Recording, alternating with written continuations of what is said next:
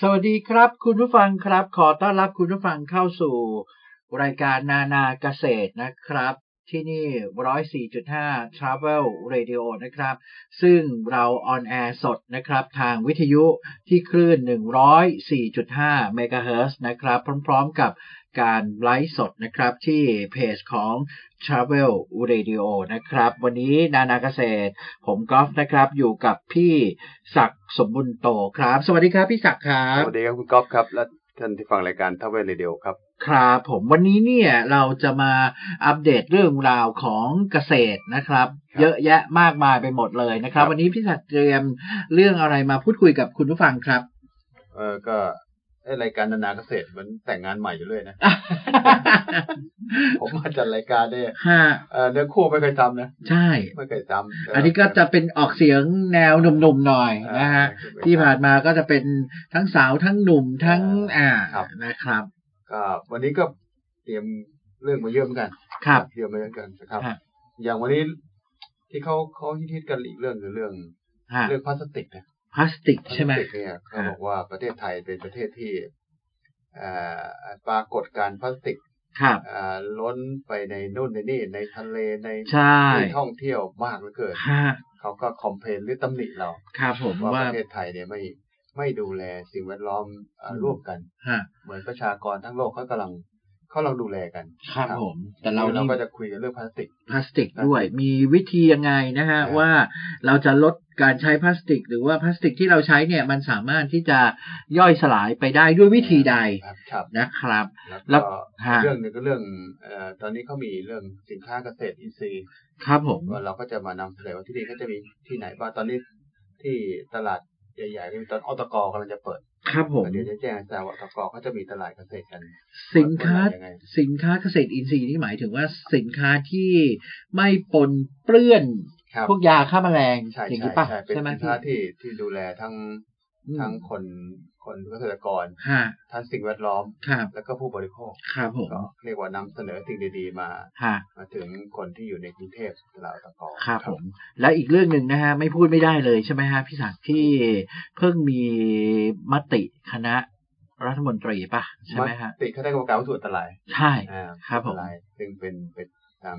พรบวัตถุอันตรายเนี่ยเขา ครับผม มีคณะกรรมการชุดหนึ่ง ฮะ ในการที่จะให้นำเข้าจะให้ใช้จะให้เลิกยังไงเนี่ย ครับ เขาใช้กรรมการชุดนี้มีองค์ประกอบเอ่อ ฮะ หลายท่านเขาก็มีประชุมกันเมื่อเมื่อเมื่อสองสามวันเนี่ย ครับผม วันที่ยี่สิบสองเนี่ย ฮะ ก็พิจารณาเกี่ยวกับเรื่องสารเคมีเอ่อสามสามประเภท ฮะ มีพาราควอด พาราคอน อ่าไกลโคเซตแล้วก็คอไพนิฟอด อืม ก็เป็นเรื่องเกี่ยวกับยาคุมหญ้าวัชพืช อืม แล้วก็เกี่ยวกับแก้ปัญหาโรคแมลง อ่าฮะ อ่ะก็เขาก็มีมติว่าอืมอืมควร จะให้ละเลิก ยกยกเลิกการใช้ตั้งแต่วันที่หนึ่งธันวาคม อื สองพัน ม หกสิบสองเป็นต้นไป นั่นหมายความว่าวันที่หนึ่งธันวาคมเนี่ยใช่ไหมฮะ ครับ ไอ้วัตถุสามชนิดนี้จะไม่มีขายจะไม่มีจำหน่าย นำเข้าไม่ได้จำหน่ายไม่ได้ ครอบครองไม่ได้ อืม แล้วก็เอาไปใช้ไม่ได้ โอ้ถือว่าเป็นวัตถุอันตรายเล วัยตถุอันตราย นะฮะ ครับเหมือนระเบิดเลยนะ ใช่พี่ นะฮะ เป็นวัตถุระเบิด ซึ่ง ครับ ซึ่งซึ่งถ้าถ้าในแนวของผู้บริโภคอย่างผมเนี่ยนะ ครั ฮะ บ การเลอะละเลิกพวกสารสามชนิดเนี่ยนะ ครั ฮะ บ ที่ที่ในเรื่องของยาฆ่าหญ้าเนี่ย ครับ มันดีต่อเราเนาะ อ๋อดีแน่นอน มันดีเนาะ ดีแน่นอนเพียงแต่ว่าตอนนี้เขาจะดูผลกระทบของคนที่เคยใช้ ฮะ โดยเฉพาะกลุ่มเกษตรกร อืม เอ่อผู้ประกอบการ ฮะ ที่เคยมีมีธรรมะกินกับการ อืม เอ่อจำหน่ายจ่ายแจกเรื่องนี้อยู่ ก็ ครับ ต้องดูแลกันเพราะเป็นคนไทยด้วยกัน ครั ก็ บ กำลังหามาตรการที่จะ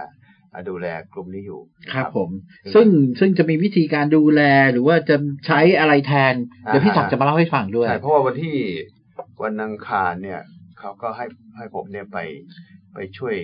อธิบาย ครับ เอ่อแนวทางที่จะเนื่องจากผมเขาไปดูที่สวนมาแล้ว ฮะ สวนมาแล้วว่าวิธีการที่เราใช้มา 20 ปีเนี่ย ฮะ ไม่ใช้เอ่อทั้งพาราควอดคอร์พานิฟอร์ดแล้วก็ไกลโคเซตเนี่ย ครับ ทำยังไง วิธีการ อืม ทำยังไง ที่สวนสายสอน ใช่ เราก็จะมาแชร์ ฮะ แชร์วิธีการแชร์ประสบการณ์ หรือแชร์ ครับ วิธีการที่ใช้อยู่ปัจจุบันเนี่ย ฮะ ให้ทางสภาผู้แทนราษฎรนะครับ ได้ทราบ อ่า แล้วก็จะมีข้อเสนอเพื่อให้มัน อืม มันยั่งยืนต่อไปในอนาคตอะ วันที่เท่าไหร่นะฮะพี่ วัน ที่จะ ที่ เข้า ยี่สิ ไป บเก้า ยี่สิบเก้า ยี่สิบเก้านี่ครับ อ๋อ ยี่สิบเก้านี่ก็มาชี้แจง อ่า วันที่หนึ่งก็ต้องไปดูที่ที่หนองบัวลำพู ฮะ ที่เนี่ยเขาที่พูดปรากฏว่ามีมีเหตุการณ์ที่เกษตรกรโดนเอ่อใช้แล้วก็มีปัญหา อืม ปัญหาก็จะไปดูว่าเหตุการณ์ที่ที่อุดรที่ที่หนองบุรพูเป็นยังไง ครับผมงั้นแสดงว่าที่ Travel Radio ที่นานาเกษตรเนี่ยจะ ครับ เป็นที่ที่พี่ศักดิ์จะมาชี้แจงที่แรก ใช่แล้วก็แล้วก็ ใช่ไหม แล้วก็มาแชร์กัน ไงเราก็เอาความรู้เพราะเพราะมันจะรู้เฉพาะสภาผู้แทนราษฎรไม่ได้ ใช่ ต้องดูต้องต้องรู้ให้ให้ให้มากที่สุดว่า อืม คน อืม เพราะเราเป็นผู้หนึ่งก็ก็คนที่ฟังนั้น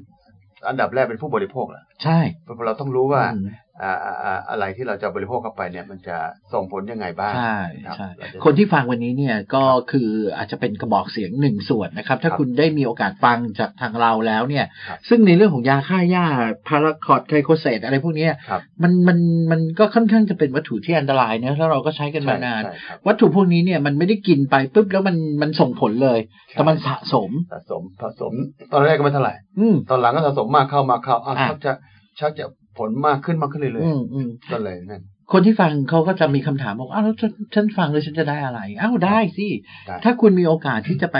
เจอเกษตรกรหรือว่าคุณคุณสามารถที่จะเลือกของได้ หรือว่าจะทำอะไรกับตัวนี้ได้เนี่ย คุณอาจจะช่วยเราเผยแพร่ตรงนี้ออกไป คือว่า ใช่ไหม ถ้าหากผู้บริโภคทราบ อ่า แล้วรู้วิธีที่จะเลือก ครับ แน่นอน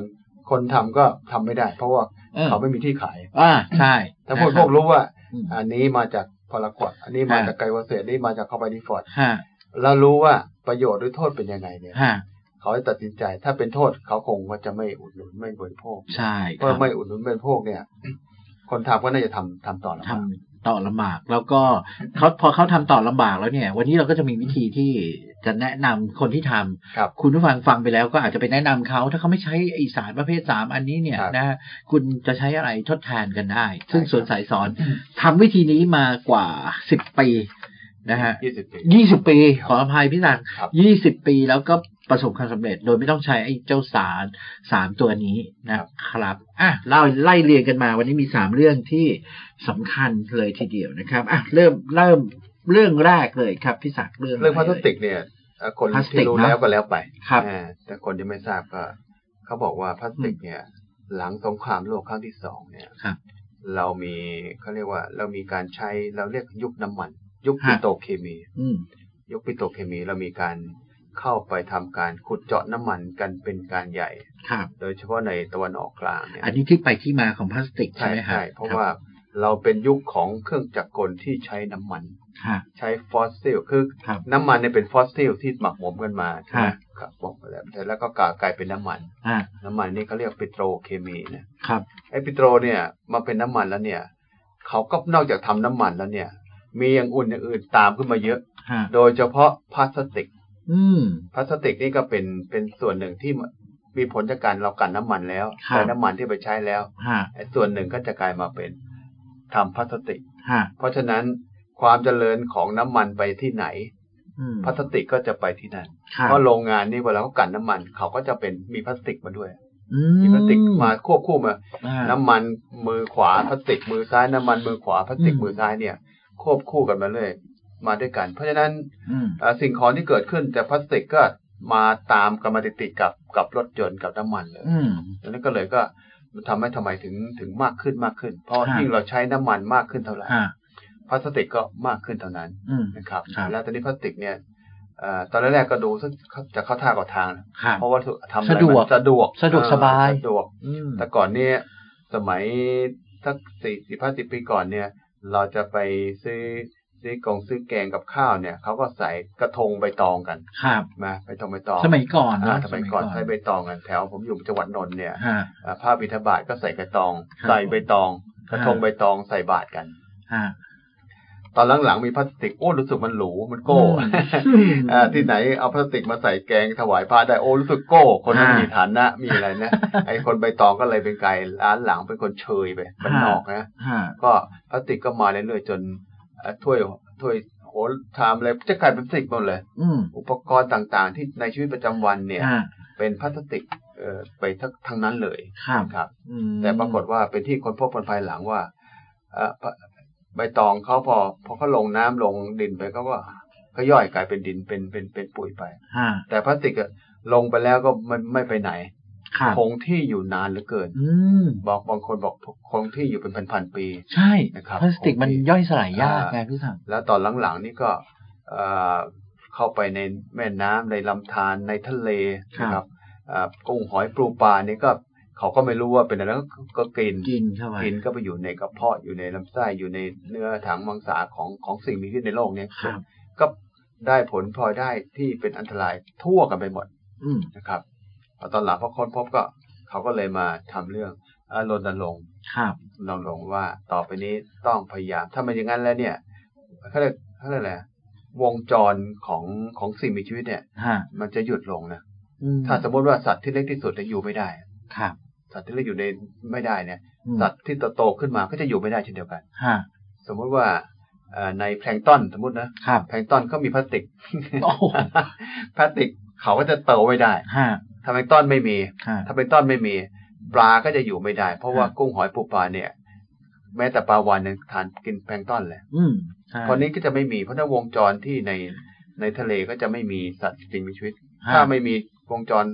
หนึ่งสองสาม ฮะ ก็จะกระทบมาทั้งหมดเลยรวมทั้งเราด้วย ใช่เขาเรียกว่าห่วงโซ่อาหาร รวมตัวอาหารจะ โอ้โห จะจะมา ถ้าจุดไหนกระทบ และไอ้เจ้าพลาสติกเนี่ยมันก็จะเข้าไป อ่า อยู่ใน เข้าไป ทุกส่วน อยู่ นะฮะ ไปเขาบอกเดี๋ยวนี้ อืม ตัวก็ทั้งเซลล์เลยนะ ครั เข้า บ ไปละเอียดมากเข้าไป ใช่ มาก ใช่ ครั มั บ นมันลึกมากแล้วมัน ครับ ก็อันตรายมาก แล้วมันก็ย่อยสลายได้ยากมาก ครับ เพราะฉะนั้นก็เลยมีการรณรงค์ใน ครับ เรื่องของ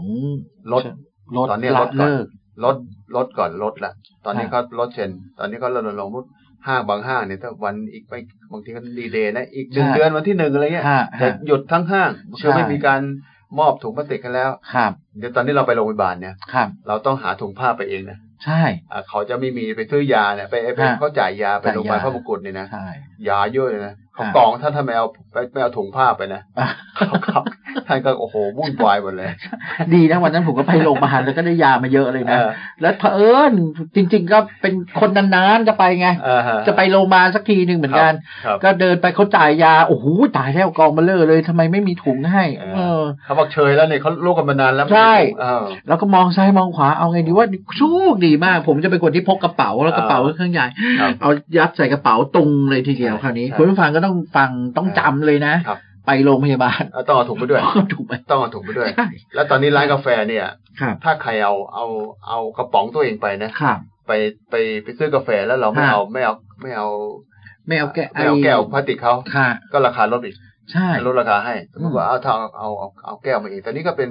เป็นการเปลี่ยนแปลงวิถีชีวิตที่ที่เคยเป็นมันมาตั้งสี่สิบปีเนี่ย ฮะ ให้มาใช้วิธีการที่อันดับแรกคือต้องลด ครับ ต้องลดการใช้ ฮะ วิธีการที่จะลดได้ก็อย่างเช่นโรงพยาบาลก็ทำเนี่ย ครับ หรืออย่างร้านกาแฟก็ทำเนี่ย อืม ถ้าใครเอาเอาแก้วมาใส่ ฮะ ก็จะอ่าเพราะเขาเขาเพราะเขาก็ไม่ต้องใช้แก้วพลาสติกไง ใช่ ไหมเพราะฉะนั้ ใช่ นปริมาณการใช้ก็จะลดลงไป ฮะ เราก็เอาแก้วที่เราก็ใช้แล้วใช้อีกได้เนี่ยที่ล้าง อืม แล้วแล้วก็ใส่ใส่ใหม่อะไรได้เนี่ย อืม ก็เป็นการลดอย่างหนึ่ง ผมก็ว่ามันดีนะ ครั มั บ นดีนะพี่ศักดิ์เพราะว่าไอ้ไอ้แก้วเนี่ยเราก็ล้างเองเราใช้เอง ใช่ เราใช้คนเดียวไง ใช่ใช่ ใช่ไหมไอ้แต่ไอ้ถ้าเป็นแก้วแบบว่าแก้วพลาสติกจากที่ไหน ครับ ก็ไม่รู้ ครับ ขั้นตอนการผลิตสะอาดหรือเปล่าก็ไม่รู้ จง เก็บมาขนาดไหนมีฝุ่นขนาดไหนก็ไม่รู้ อ่า เออ ของเรานี่ เรา เราล้างสะอาดก็ได้กับเรา ใช่ เราล้างไม่สะอาดก็ได้กับเรา ใช่ ไหมเราก็ต้องล้างสะอาด เออ แล้วก็ไปใส่ใหม่ได้ ใช่ ผมว่าห่วงจริง ๆ เลยนะ จริง ครับ ๆ ที่ผมจริงๆกับผมก็เป็นคนคนหนึ่งที่เอาแก้วเหมือนกันเอาไปเติมตามที่ร้านกาแฟต่าง ครับ ๆ เพราะว่าก็อย่างที่บอกแหละกังวลเรื่องที่ผลิตมาสะอาดหรือเปล่า จงคบ วิธีการล้าง จครับ เก็บยังไง ใช่ มี ครับ ฝุ่นหรือเปล่า อ่า ก่อออกไปเนี่ยเราไม่ ครับ สามารถที่จะตรวจตรวจสอบแล้วก็รู้ได้เลยเนาะพี่สักดิ์ แล้วแม้แต่แก้วกระดาษเนี่ยนะ อ่า ที่เขาเขาเคลือบเคลือบอะไรเนี่ยก็ไม่นั่นไม่มั่นใจเหมือนกัน ใช่ ว่าเอาอะไรเคลือบมา เพราะว่าเว ลาพอใส่กา มั แฟ นโดน ร้อนๆไปเขาละลายไปกาแฟด้วย นั่นไง เราก็ไม่มั่นใจ เพราะฉะนั้นถ้าให้มั่นใจสุดคือ เราก็เอาแก้ว แก้วเราไป อ่า อืม แก้ว ซื้อ จะเป็นถ้าให้รวยหน่อยแก้วทองคำก็ได้นะ ขนาดนั้นเลยทีเดี ยวอืม คือแล้วแต่แล้วแต่ ครับ สภาวะความฐานะก็ตนเองเอาแก้วอะไรไปก็ได้ อ่าใช่ ขอให้เป็นแก้วแล้วปิดได้ เพราะ ครับ นั่นใช้ได้นะครับ ผมว่าดีดี ตอนนี้เขาก็มีประเทศอีกประเภทอีกอีกอีกแนวทางหนึ่งเขา ครับ อบ กว่าประเทศที่มีมีการเจริญเติบโตทางด้านการเกษตรเยอะๆเนี่ยอย่างประเทศไทยเนี่ยนะครับ ผม เรามีวัสดุเหลือใช้ทางการเกษตรจำนวนมาก ใช่ แล้วก็สามารถที่จะผกผันเอาวัสดุที่เหลือใช้เนี่ย อื มาทำเป็นภาชนะได้ อ่า อ่า เย ภา อะ ชนะ แยะ เช่นภาชนะทึบแสงเช่นชั้นอ้อยเนี่ย ฮะ ชั้นอ้อยเขาตอนนี้ก็ทำกันเยอะนะ ฮะ ภาชนะชั้นอ้อยที่เป็นเวลาเราไปเดี๋ยวนี้ไป ไปทานที่เขาส่งเป็นข้าวกงข้าวแกงเนี่ยเดี๋ยวนี้ ครั ก็ บ เปลี่ยนเป็นภาชนะชั้นอ้อยแล้ว อืม เนี่ยโฟมยักจะไม่ค่อยเขาเขาจะ ใช่ รณรงค์พลาสโฟมพลาสติกเนี่ย อืม จะจะพยายามไม่ใช้แล้วก็จะเป็นภาชนะชั้นอ้อย ใช่ ที่ทำมาจากโรงงานน้ำตาลเนี่ยเขาก็จะมีชั้นอ้อยใช่ไหม ฮะ เขาก็เอามาทำเป็น เออ เอาไปเอาเยื่อของอ้อยเป็นชั้นเนี่ย เออ มาทำเป็นเป็นเป็นภาชนะเป็น ฮะ กล่อง เป็นกล่อง ถ้วยเป็นอะไรนะครับ ครับ อันนี้ก็ทางหนึ่ง ฮะ อีกทางหนึ่งเนี่ยเอ่อถ้าจะให้มันใสเป็นพลาสติกเนี่ย ฮะ เขาก็จะใช้ก็วัตถุทางการเกษตรกัน ฮะ แต่ทำให้เอาใช้โพลิเมอร์โพลิเมอร์ หรือเยื่อเมือกของของของของ อืม วัสดุนั้นน่ะ ครับ มาทำเป็นพลาสติก เพราะว่า ฮะ บางทีถ้ามันเป็นชั้นอ้อยมันอาจจะไม่มองไม่เห็นของ อ่ะ แต่ถ้าเป็นพลาสติกเรียนแบบเนี่ย ก็ยังหงม ยั อง ง เห็น พอ ขอ ได้ งา ยังพอได้ มงเห็นข ยัง ง พอได้ยังพอเห็นข เอ่ อง ออย่างในที่คัดออกมาเนี่ย ผมก็เอามาจากข่าวไทยรัฐนะ ฮะ ไทยรัฐเขาลง เขาบอกว่า ครับ พลาสติกเปลือกทุเรียน อืม กินได้ย่อยสลายเร็ว เออเดี๋ยวนี้เดี๋ยวนี้ทำจากเปลือกทุเรียนแล้วใช่ไหม ทุเรีย ฮะ นเนี่ยนะ ครั เป็ บ นไทยรัฐฉบับวันที่ 24 ตุลาคม อืม 2562 นะ อืมอืมอืมอืม ในข่าวเขาบอกว่านายเฉลิมพรพงทีละวัน ครับ อดีตข้าราชการครูโรงเรียนสุราษฎร์พิทยาอำเภอเมืองจังหวัดสุราษฎร์ธานี ฮะ เผยว่าขยะเปลือกทุเรียน อ่า อ่าเปลือกทุเรียนนะ ฮะ เป็นปัญหากำจัดได้ค่อนข้างยาก แต่ ใช่ จากการศึกษาข้อมูลทุเรียนมันเป็นหนามใช่ไหม ใช่ อ่าเป็นหนาม อืม ผมเคยตอนนั้นเป็นเป็นนักศึกษาปีประมาณปีสองศูนย์กว่าๆเนี่ย ครับ ผมก็ขายทุเรียน ฮะ ขายทุเรียนก็ไปรับทุเรียนเนี่ยเมืองนั่น นนท์ ทาง นนท์ นนท์ไม่มีแล้ว อ๋อ ไปนู่นแล้วไปปาจีนแล้ว โอ้โหทุเรียนปลาจีน ไปปา ครับ จีนเอามาขายปรากฏ ครับ ว่ากำลังขายขายๆอยู่เนี่ย ฮะ อ่าทะเลาะกับเจ้าถิ่น ครับ ไม่เมียเอาทุเรียนคว้างกันไม่ โอ้ รู้ โห นี่เป็นนี่เป็นต่างไทยเลยนะ ใช่เป็น เอ หนัง อ เป็นต่างไทยเลย แถว นะ พระโขนงก็ทะเลาะกัน อ่า อ๋อเจ้าถิ่นไม่เมียเอาทุเรียนคว้างกันเมียหน้า ใช่ ทะเลาะปอกเปิดเปิดน้ำทุเรียนนะ โหดนะเนี่ย อ่า อืมถือไปเป็นวัตถุ วัตถุอันตรายอย่างยิ่งเลยนะเออ ไอ้ทะเลาะอย่าทะเลาะกับพ่อค้าทุเรียนนะมัน ใช่ มีเรื่องกันยุ่งเลยนะเพราะทุเรียนมันเป็นแหลมเป็นเปลือกเขาหนาแล้วหนักแล้วก็ ฮะ หนามเยอะแล้วเกินลงไปเนี่ยไม่รู้จะ ม พอเวลานั่นไปเนี่ยเวลาบ่งหนามไม่รู้หนามมันเยอะจริง โอ้ ๆ โห นะครับอั นะ นนี้ ฮะ ก็มีปัญหาเวลาเวลาเขาก็จะ ใช่ ต้องไป เวลาย่อยก็ต้องไปไปไปไปบดย่อยให้ให้ดีถึงจะย่อยได้ ผมยังไม่ผมยังนึกไม่ออกเลยนะครับว่าไอ้ ครับ เจ้าเจ้าทุเรียนเจ้าเปลือกทุเรียนเนี่ย มัน ครับ นอกจากทิ้งถมที่แล้วเนี่ย ครับ มันยังเอาไปทำอะไรได้อีก เพราะว่ามันทั้ง อ๋อ หนา ทำทำปุ๋ยทั้ได้ง ทำปุ๋ยได้ แต่ว่าต้องย่อยก่อน อ่าฮะ ย่อยให้ชิ้นเล็กลง อ๋อ ก็มีเครื่องย่อยเดี๋ยวนี้ก็นิยม อ่า ไปทำปุ๋ย อ๋อ แต่ว่า ทำปุ๋ย ของนายเฉลิมพรพง ครับ ศ์ธีละวันเนี่ย ฮะ เป็นอดีตข้าราชการครูเนี่ย ครับผม ก็เขาบอกจากการศึกษาข้อมูลเพราะว่าเปลือกผลไม้ไม่ว่าจะเป็นส้มโอ อืม ส้มกล้วยฝรั่งและทุเรียนล้วนมีแพคตินเนี่ยอ่าแพคติน แพค เนี่ย ติน เย แพคตินจะเป็นเมือก เป็นเมือก เป็นเมือกลื่น ลื่นๆ อ่า ครับ ฮะ ทำหน้าที่เป็นโครงสร้างเซลล์และยึดเหนี่ยวเซลล์พืชหลายเซลล์ให้เชื่อมติดต่อกันนะครับ ที่มาที่ผ่านมาประเทศไทยต้องนำเข้าแพคตินมาจากต่างประเทศ อ่า ใช้ทำเยลลี่ในอุตสาหกรรมอาหาร ฮะ และแคปซูลยาในทางการแพทย์อ๋อ ม แคปซูลเนี่ยทำจากแพคตินเนาะ ใช่ใช่ แพคตินนะครับ แต่ก่อนนี้แคปซูลนี่ทำเขาบอกว่าทำจากหนังหนู โอ้ อ๋อเดี๋ยวนี้ทำจากแพคติน อ่าแพคตินนะครับ อันนี้เขาก็เลย ฮะ เอามาทำในในเฉลิมพรนี้ก็ ครับ เอามีขั้นตอนการนำเปลือกทุเรียนมาทำนะมาทำซองพลาสติก อ่า ถลักเล็กที่ประจุอาหาร ครับ เริ่มจากการนำเปลือกทุเรียน อืม ส่วนชั้นในที่เป็นสีขาวมาหั่นเป็นชิ้นเล็ก ครับ ๆ แล้วนำไปอบให้แห้ง อืม จากนั้นใช้กรดไฮโดรคลอริกทำลายทำ ครั ละ บ ลายนะแปด ครับ วัน ฮะ เปลือกทุเรียนก็จะตกตะกอน อืม นำไปทำให้แห้งกลายเป็นผงอ๋อ ครับ เป็นผงแพคติน อ๋อ เป็นถึงขั้นตอนนี้แล้วก็จะจะนำไปขึ้นรูปได้ถ้าขึ้นรูปเป็นฟิล์มถูกพลาสติกชีวภาพ อ่าก็คง อ่า อืมอืม เนี่ยเนี่ยเขาก็ก็รายละเอียดก็คงไปหาอ่าน แต่ว่าในหลักการคือว่า ครับ ในสารทั้งเปลือกส้มโอส้มกล้วยฝรั่งเนี่ย อืม ที่เป็นแพคตินเนี่ย อืม ก็เอามาเป็นแค่เรียกมาทำเป็นเข้าใจว่าใช้หมักซะก่อน ครับ หมักให้แยกชั้น ฮะ ให้ได้แพคตินมา แล้วก็ ฮะ ทำแพคที่ที่แยกชั้นนั้นก็เอาทำมาเป็นผง ครับ นะครับ เอาเป็นผงแล้วก็ไป เป็นผง ฉีดเป็น แล้วเราก็ทำเป็นขึ้นรูป อ่า ขึ้นรูปเป็นถุงขึ้นมา แล้วถุงเป็นถุงพลาสติกเนี่ย อืม มันก็ใช้พอสมควร ครับ แล้วก็ขอเวลาเขาเลิกใช้แล้วเนี่ย ฮะ เขาจะย่อยสลายกลับไปเป็นแพคตินและเป็นเป็นเข้ากับธรรมชาติได้เหมือนเดิม อ่า ก็ไม่เป็นผล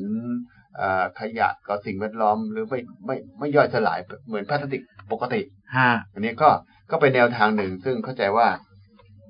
คงจะต้องมีคนการค้นคิดค้นคว้าต่อ ครับ นะครับในรูปของ ฮะ ของเขาเรียกว่าระบบ อุตสาหกรรม ใน ให้มากขึ้น ใช่ ใช่ไหม เพราะว่า สมมุติ ถ้าทำน้อยๆมันก็อาจจะแพง อาจ นะ จะ ฮะ แพงอาจจะ ในใน ยัง ช่วงแรก ครับ แต่ว่าเราก็สนับสนุนนะครับ เปลือกทุเรียนเนี่ย ผม ครับ ว่าเหลือจากการกินทุเรียนแต่ละปีของบ้านเราเนี่ย โอ้มหาศาลนะ เป็นหมื่นหมื่นตันนะครับ ผมว่ามากกว่าหมื่นตันด้วยนะ เพราะว่าแหมบ้านเรานี่แฮปปี้ในการกินทุเรียนเหลือเกินจริง กล้วยก็เยอะนะ ๆ กล้วย เปลือกกล้วยเยอะนะ อ๋อใช่ กล้วย ใช่ ก็เยอะเนี่ย อ่า กล้วยก็เยอะเพราะฉะนั้นถ้าเอากล้วยนะ ครับ กล้วยกับเปลือกทุเรียนมา อ่าม มามามารวมๆกันได้ให้ได้แพ็กตินผมว่าได้จำนวนมาก ใช่ แล้วถ้าเกิดเรามีโครงการแบบนี้เนี่ย ฮะ เราก็คล้ายๆว่าเอ่อไปไปไปไปรับมาเลย ครับ ตรงไหนที่ช่วงที่ว่าโรงงานไหนทำกล้วยตากนะ ฮะ อ่าตามกล้วยตาก เอ นะ อ โอ้กล้วยตากเนี่ยกล้วยเปลือกกล้วยเพียบเลย ใช่ใช่ ก็รวบรวมโรงงานทำกล้วยตากมา ครับ นะครับโรงงานที่ทำเอ่อทุเรียนอะไร อ่า ทุเรียนอะไรอะที่เขาทำเป็นเป็นแปรรูปเนี่ย ครับ ก็ไปรวบรวมทุเรียนนั่นมา อ่า หรือในกรุงเทพเนี่ยที่เป็นตลาดไหนที่ทำทุเรียนก็รับเปิด ครับ ทุเรียนมา ครับ นะครับ เขาบอกว่าเทคโนโลยีเนี้ยมันสามารถที่จะอยู่ได้ถึงสองปี อ่ หลังจากสองปีหรือว่าหลังจากที่เราใช้ไปแล้วเนี่ย มันก็จะย่อยสลายไปเองตามธรรมชาติ กลับสู่ธรรมชาติเหมือนเดิม ใช่ มันจะไม่หลงเหลือแบบพลาสติก พลาสติกเนี่ยมันเหลือ นะ ยังไงมันก็ไม่หายไปใช่ไหม ไม่หายแล้ว ไม่หาย ไปค้างโน่นค้างนี่ เออ ค้างชิ้นใหญ่ก็มีชิ้นเล็กมีชิ้นเป็น ฮะ ต้องสองกล้องก็มีนะเขา ฮะ บอกเป็นเป็นชิ้นจนต้องสอง อืม กล้องอ่ะ อืม เข้าไปอยู่ในในกระแสเลือด ฮะ เขาอยู่ในในระบบทางเดินอาหารข ครั อบ งของของของสิ่งมีชีวิตได้จำนวนมากขนาดนี้ ฮะ น่ากลัวมาก นั่นไง เห็นบอกนะ บอกแล้วนะครับ เจ้าพลาสติกนี่ มันเป็นภัยที่ใกล้ตัวที่เราแบบบางทีเรานึกไม่ถึงเลยทีเดียวนะครับ เพราะฉะนั้นถ้าเราใช้อย่างอื่นแทนได้หรือลดละการใช้นะฮะ ผมว่าจะดีกับทั้งตัวเรานะครับ เมื่อตัวเราดีแล้วส่วนรวม ผมว่ามันมันมันก็จะดีขึ้นนะ ตอนนี้ส่วนราชการเขาก็มีนะสม ค ม รับ ติอย่างอย่างกระทรวงดิจิทัลเนี่ย ฮะ ผมเป็นเป็นคณะกรรมาธิการเขาด้วยเนี่ย ครับ วันนั้นไปเยี่ยมท่านรัฐมนตรีท่านรัฐมนตรีก็บอกว่า ฮะ มีกองทุนนะครับ ถ้ามีเรื่องดีๆ ที่จะเป็นส่งเสริมเศรษฐกิจสังคมและประเทศ ฮะ ชาติเนี่ย ฮะ ทางอย่างอาจารย์เนี่ยอาจารย์อาจารย์เฉลิมพร ฮะ ธีรวัลน่าจะทำเป็นกลุ่มนะครับ เสนอโครงการ ฮะ ที่จงวิจัยให้เป็นเรื่องเป็นราวขึ้นมา ฮะ เครื่องมือต้องใช้แบบไหนต้องใช้ ฮะ วัตถุดิบเท่าไหร่ต้องต้นต้นแบบโรงงานเป็นยังไงนะ ครับ ไปเสนอขอของานวิจัยจากเนี่ยจากกระทรวงดิจิทัลได้เลย ครับ เพราะเขามี อืม มีเงินสำหรับเพื่อการนี้สำหรับเพื่อเพื่อการคิดค้นเพื่อประโยชน์ ฮะ เนี่ยสิ่งแวดล้อมต่อเศรษฐกิจสังคมเนี่ย อืม เขาก็มี ฮะ เพราะฉะนั้นใครก็ได้ที่มันคิดเรื่องนี้เราไปลองไปไปนำเสนอ ใช่ ไปคุยกับทางอาจารย์มหาลัยที่เป็นเขาเรียกเอ่อคนที่เชี่ยวชาญอย่างพวกเราก็พอจะ อืม อ่านข่าวได้ แต่ อืม ความเชี่ยวชาญด้านเนี้อาจจะ น้อย เอ่อน้อยต้องหาคนที่เชี่ยวชาญแล้วก็ ฮะ รวมกลุ่มกัน ฮะ รวมเป็นสถาบันรวมเป็นแท็กทีม อืม คนที่เก่งๆเนี่ยนะครับไป ฮะ ไปขออะไรขอถะทุน ครับ แล้วก็มาวิเคราะห์วิจัยกันให้อืเป็น ม เรื่องเป็นราวได้นะครับ คราวนี้เนี่ย เมื่อกี้พี่ศักดิ์พูดถึงแก้วนะ ที่เราเอาไปใช้ทดแทนพวกแก้วพลาสติกแก้วอะไร ครับ พวกนี้ได้นะฮะอีกอย่างหนึ่งนะ รู้สึกว่าทททก็ก็ส่งเสริมอยู่ในเรื่องของปิ่นโตกล่องอาหาร อ่า อะไรแบบเนี้ย ครับ จริง ๆ กล่องอาหารเนี่ย มันไม่ได้แพงมากเลยนะ เออ แล้วผมว่าเอ่อกล่องอาหารเนี่ยเวลาเวลาเราไปซื้ออาหารที่ไหนเนี่ยมันก็ ครับ สามารถเอาใส่กล่อง ใช่ จะเอากลับไปทานที่ไหนก็ได้ อ่าแล้วก็แล้วก็ อืม มาใช้ใหม่ อ่าแล้วก็ อ่าแล้วมาใช้ ล้างแล้วก็เอาไป ล้าง ใช้ แล้ว ใหม่ ใช้ใหม่นะครับ อันนี้เนี่ยเป็นเป็นอะไรที่มันใกล้ๆตัวแล้วว่า ครับ เราก็เลยเราผมมีความรู้สึกว่าเราสามารถทำได้แล้วก็ทำได้เลย ตอน มันไม่ได้ยากอะไร เรากลับสู่วิชีเดิม ครับ ๆแต่ก่อนเป็นนักเรียนนะ ฮะ คือพี่โตไปทานไปโร ใช่ งเรียน ผมก็ ทาน ผมก็ทานพี่ศักดิ์ทานทาน เป็นตอน ใส่ แล้วก็ เป็นโตใส่กับข้าวไปแล้วก็เป็นโตกลับมา อืม แล้วพรุ่งนี้ก็ใส่เป็นโตไปใหม่ ใช่ ก็ไม่เราไม่ไม่ต้องใช้พลาสติก อ่า พลาสติกไม่ต้องใช้อะไรก็ แต่ ชีวิตมันก็มันก็โตเติบโต ใช่ มาได้เช่นเดียวกัน ใช่แต่แต่แต่ผมว่าจะติดใจอยู่นิดนึงเคืองแม่อยู่นิดนึง อ่า ไม่ไข่ต้ม ก็ไข่เจียว ไม่ไข่เจียวก็กุนเชียง จะมีสามอันเนี้ยวนกันไปก็วนกัน ต มา อนตอนเช้าต้องรีบไงเออ อ่า ต้องรีบลูกต้องไปรีบไปโรงเรียนเอาไข่ต้มง่ายสุดไปก่อนเลยนะครั ใช่ใช่แต่เราก็กินกันอร่อยอร่อยนะ ครั ฮะ บ ไข่ต้มครับผม อ่ะนั่นก็เป็นเรื่องราวของเอ่อเขาเรียกว่าสิ่งที่จะมาทดแทนพลาสติกนะครับ ที่ทำมาจากเปลือกทุเรียนนะฮะอันนี้ก็เป็นอีกอย่างหนึ่งที่ที่เราอยากให้ทุกท่านทุกภาคส่วนมาสนับสนุน เราจะได้มีอะไรที่มันทดแทนพลาสติกไปได้นะครับ ซึ่งเราก็รู้กันอยู่แล้วว่าพลาสติกมันค่อนข้าง เขาเรียกว่ามันค่อนข้างอันตราย ยังไงมันก็ไม่หายไปจากโลกใบนี้นะครับ อันนี้ก็เป็นอีกส่วนหนึ่ง เดี๋ยวเราจะพักกันสักครู่ครับพี่ศักดิ์ครับ เดี๋ยวเราจะกลับมาคุยกันต่อในเรื่องของนานาเกษตรนะครับ พักสักครู่หนึ่งครับ เดี๋ยวกลับมา คุณกำลังอยู่กับเรา Travel Radio 104.5 คลื่นแห่งการเดินทาง เพราะโลกกว้างกว่าที่คุณคิด Journey of Life คุณกำลังอยู่กับเรา Travel Radio 104.5 คลื่นแห่งการเดินทาง เพราะโลกกว้างกว่าที่คุณคิด Journey of Life กลับเข้าสู่นานาเกษตรนะครับ ผมกอล์ฟแล้วก็พี่ศักดิ์สมบุญโตนะครับ ที่นั่งพูดคุยเกี่ยวกับเรื่องของนานาเกษตรนะครับ ในวันนี้นะฮะวันเสาร์สบายๆแบบนี้นะครับบ่ายโมงถึงบ่ายสามบ่ายบ่ายสามโมงนะฮะใช่ไหมครับครับผมนะฮะเมื่อกี้นี้ก็ให้ฟังเพลงที่เกี่ยวกับเกษตรเกษตร ก็จะมีทั้งเพลงแล้วก็มีเรื่องราวของเกษตรสลับกันไปแบบนี้เมื่อกี้เพลงที่ให้คุณผู้ฟังได้ฟังไป มีชื่อว่าชีวิตชาวนานะครับ สอนเพชรสอนสุพรรณนะครับ คนอำเภออู่ทอง จังหวัดสุพรรณบุรี คนนี้เนี่ยสอนเพชรนี่ร้องเพลงที่เกี่ยวกับเกษตร เยอะแยะ ดัง เยอะหลายเพลง เลยทีเดียว พี่ศักดิ์ทันไหม โอ้โหเสียง เป็นที่เรียกอะไรเป็นไอดอล อ่าเป็นไอดอลเลยเนาะออ เพราะเสียงเนี่ยเรียกว่าเสียงสั่งฟ้าเนี่ยเสียงสูงมาก โอ้ เสีย ใช่ งสูงมากแล้วร้องตามลำบาก ใช่ แต่เวลาฟังชอบฟัง อ่า ใครนี่จะทำเสียงสูงให้แบบสอนเพชรสอนสุพรรณเนี่ยโอ้โห ยาก อืม เพลงหลายเพลงนะ ฮะ ยิ่งเพลงเพลงอะไรที่พวกใจจะขาดจะขาดจริงๆ ใช่ แล้ว ใจจะขาดแล้วเออเออเออเออใช่ไหม คนร้องใจจะขาด คนฟังก็จะจะขาดเหมือนกัน เออ มองหน้าต่างข้างบ้านอืม คนที่ในชนคนที่ไปทำเกษตรเนี่ยเขาจะชอบฟังและชอบร้อง อ่า บอกสอนเพชรสอนสุพรรณสุรพลสุบัติเจริญ ครับ อ่าสอนคิรีศรีประจวบ อืม คนนี้ก็จะเป็นสายันสัญญาลูกเอ่อเรื่องเพชรลำสิงห์นี่นะ ใช่ใช่ สมัยก่อนเนาะ ซึ่งจะเป็นเป็นเพลงแล้วเป็นอมตะนะครับ เป็นอมตะเพราะเห็นว่าเพลงบางทีเพลงเนี่ยก่อน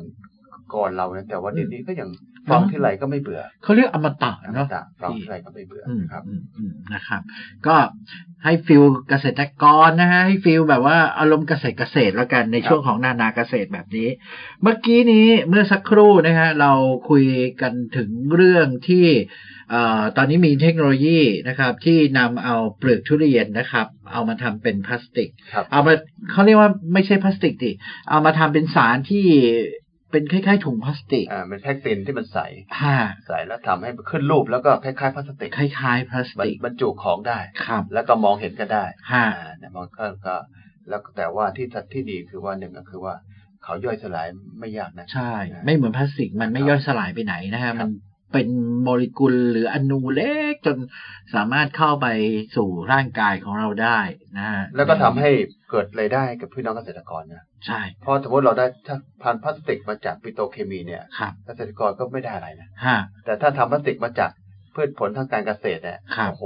ก็จะได้เยอะนะ อืม เดิมทีเปลือกทุเรียนไม่มีค่าก็จะกลายเป็นมีค่า ครับ เปลือกกล้วยไม่มีค่าก็จะกลายเป็นมีค่า ใช่ มีมูลค่าขึ้นมา ใช่ แต่ผลประโยชน์ก็จะตกครับพี่น้องเกษตรกร ครับผม ก็อยากให้ทางภาครัฐภาคเอกชนนะครับ ช่วยกันสนับสนุนในเจ้าของพวกนี้ออกมาเถอะเพราะมัน ครับ ดีกับชีวิตของพวกเรานะฮะผู้บริโภคแล้วก็ผู้ผลิตก็อยากจะให้ทำเยอะๆเพราะทำเยอะๆอะไรอะพี่ มันจะได้ถูก อะไรถูกลง เนอะ ได้ถูกลงพอที่จะ ใช่ เป็น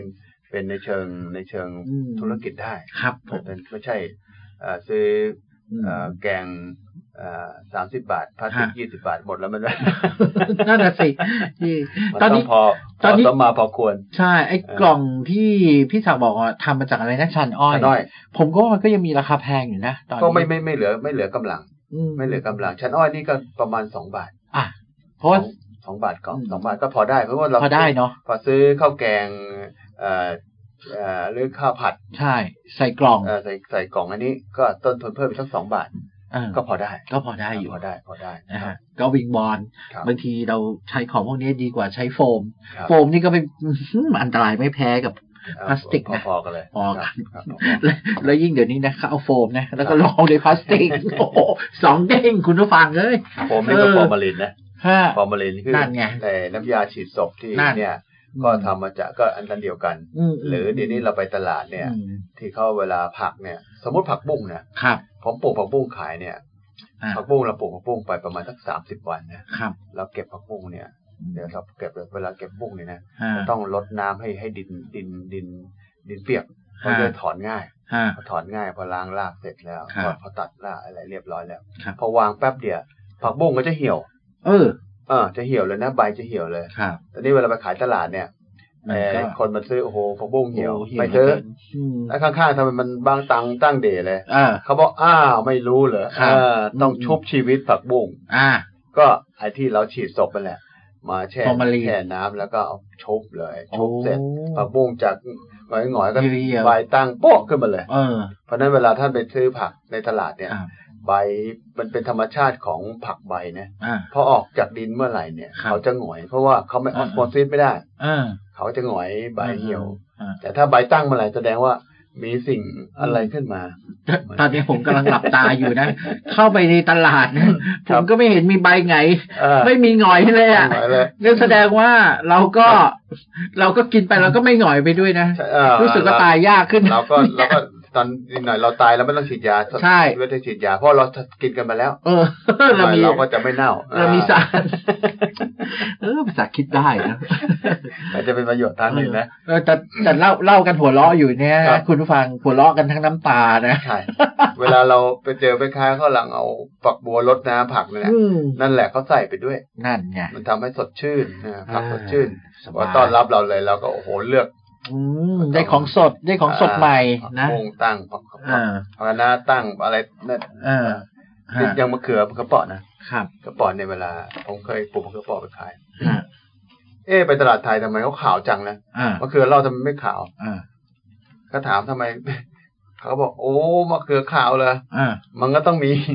มีมี สาร มียาฟอก เออ เอ่อก่อนก่อนที่พอเก็บเก็บ อื เก็บมะเขือมาเนี่ยเขาก็ต้องฟอกให้ขาว ฮะ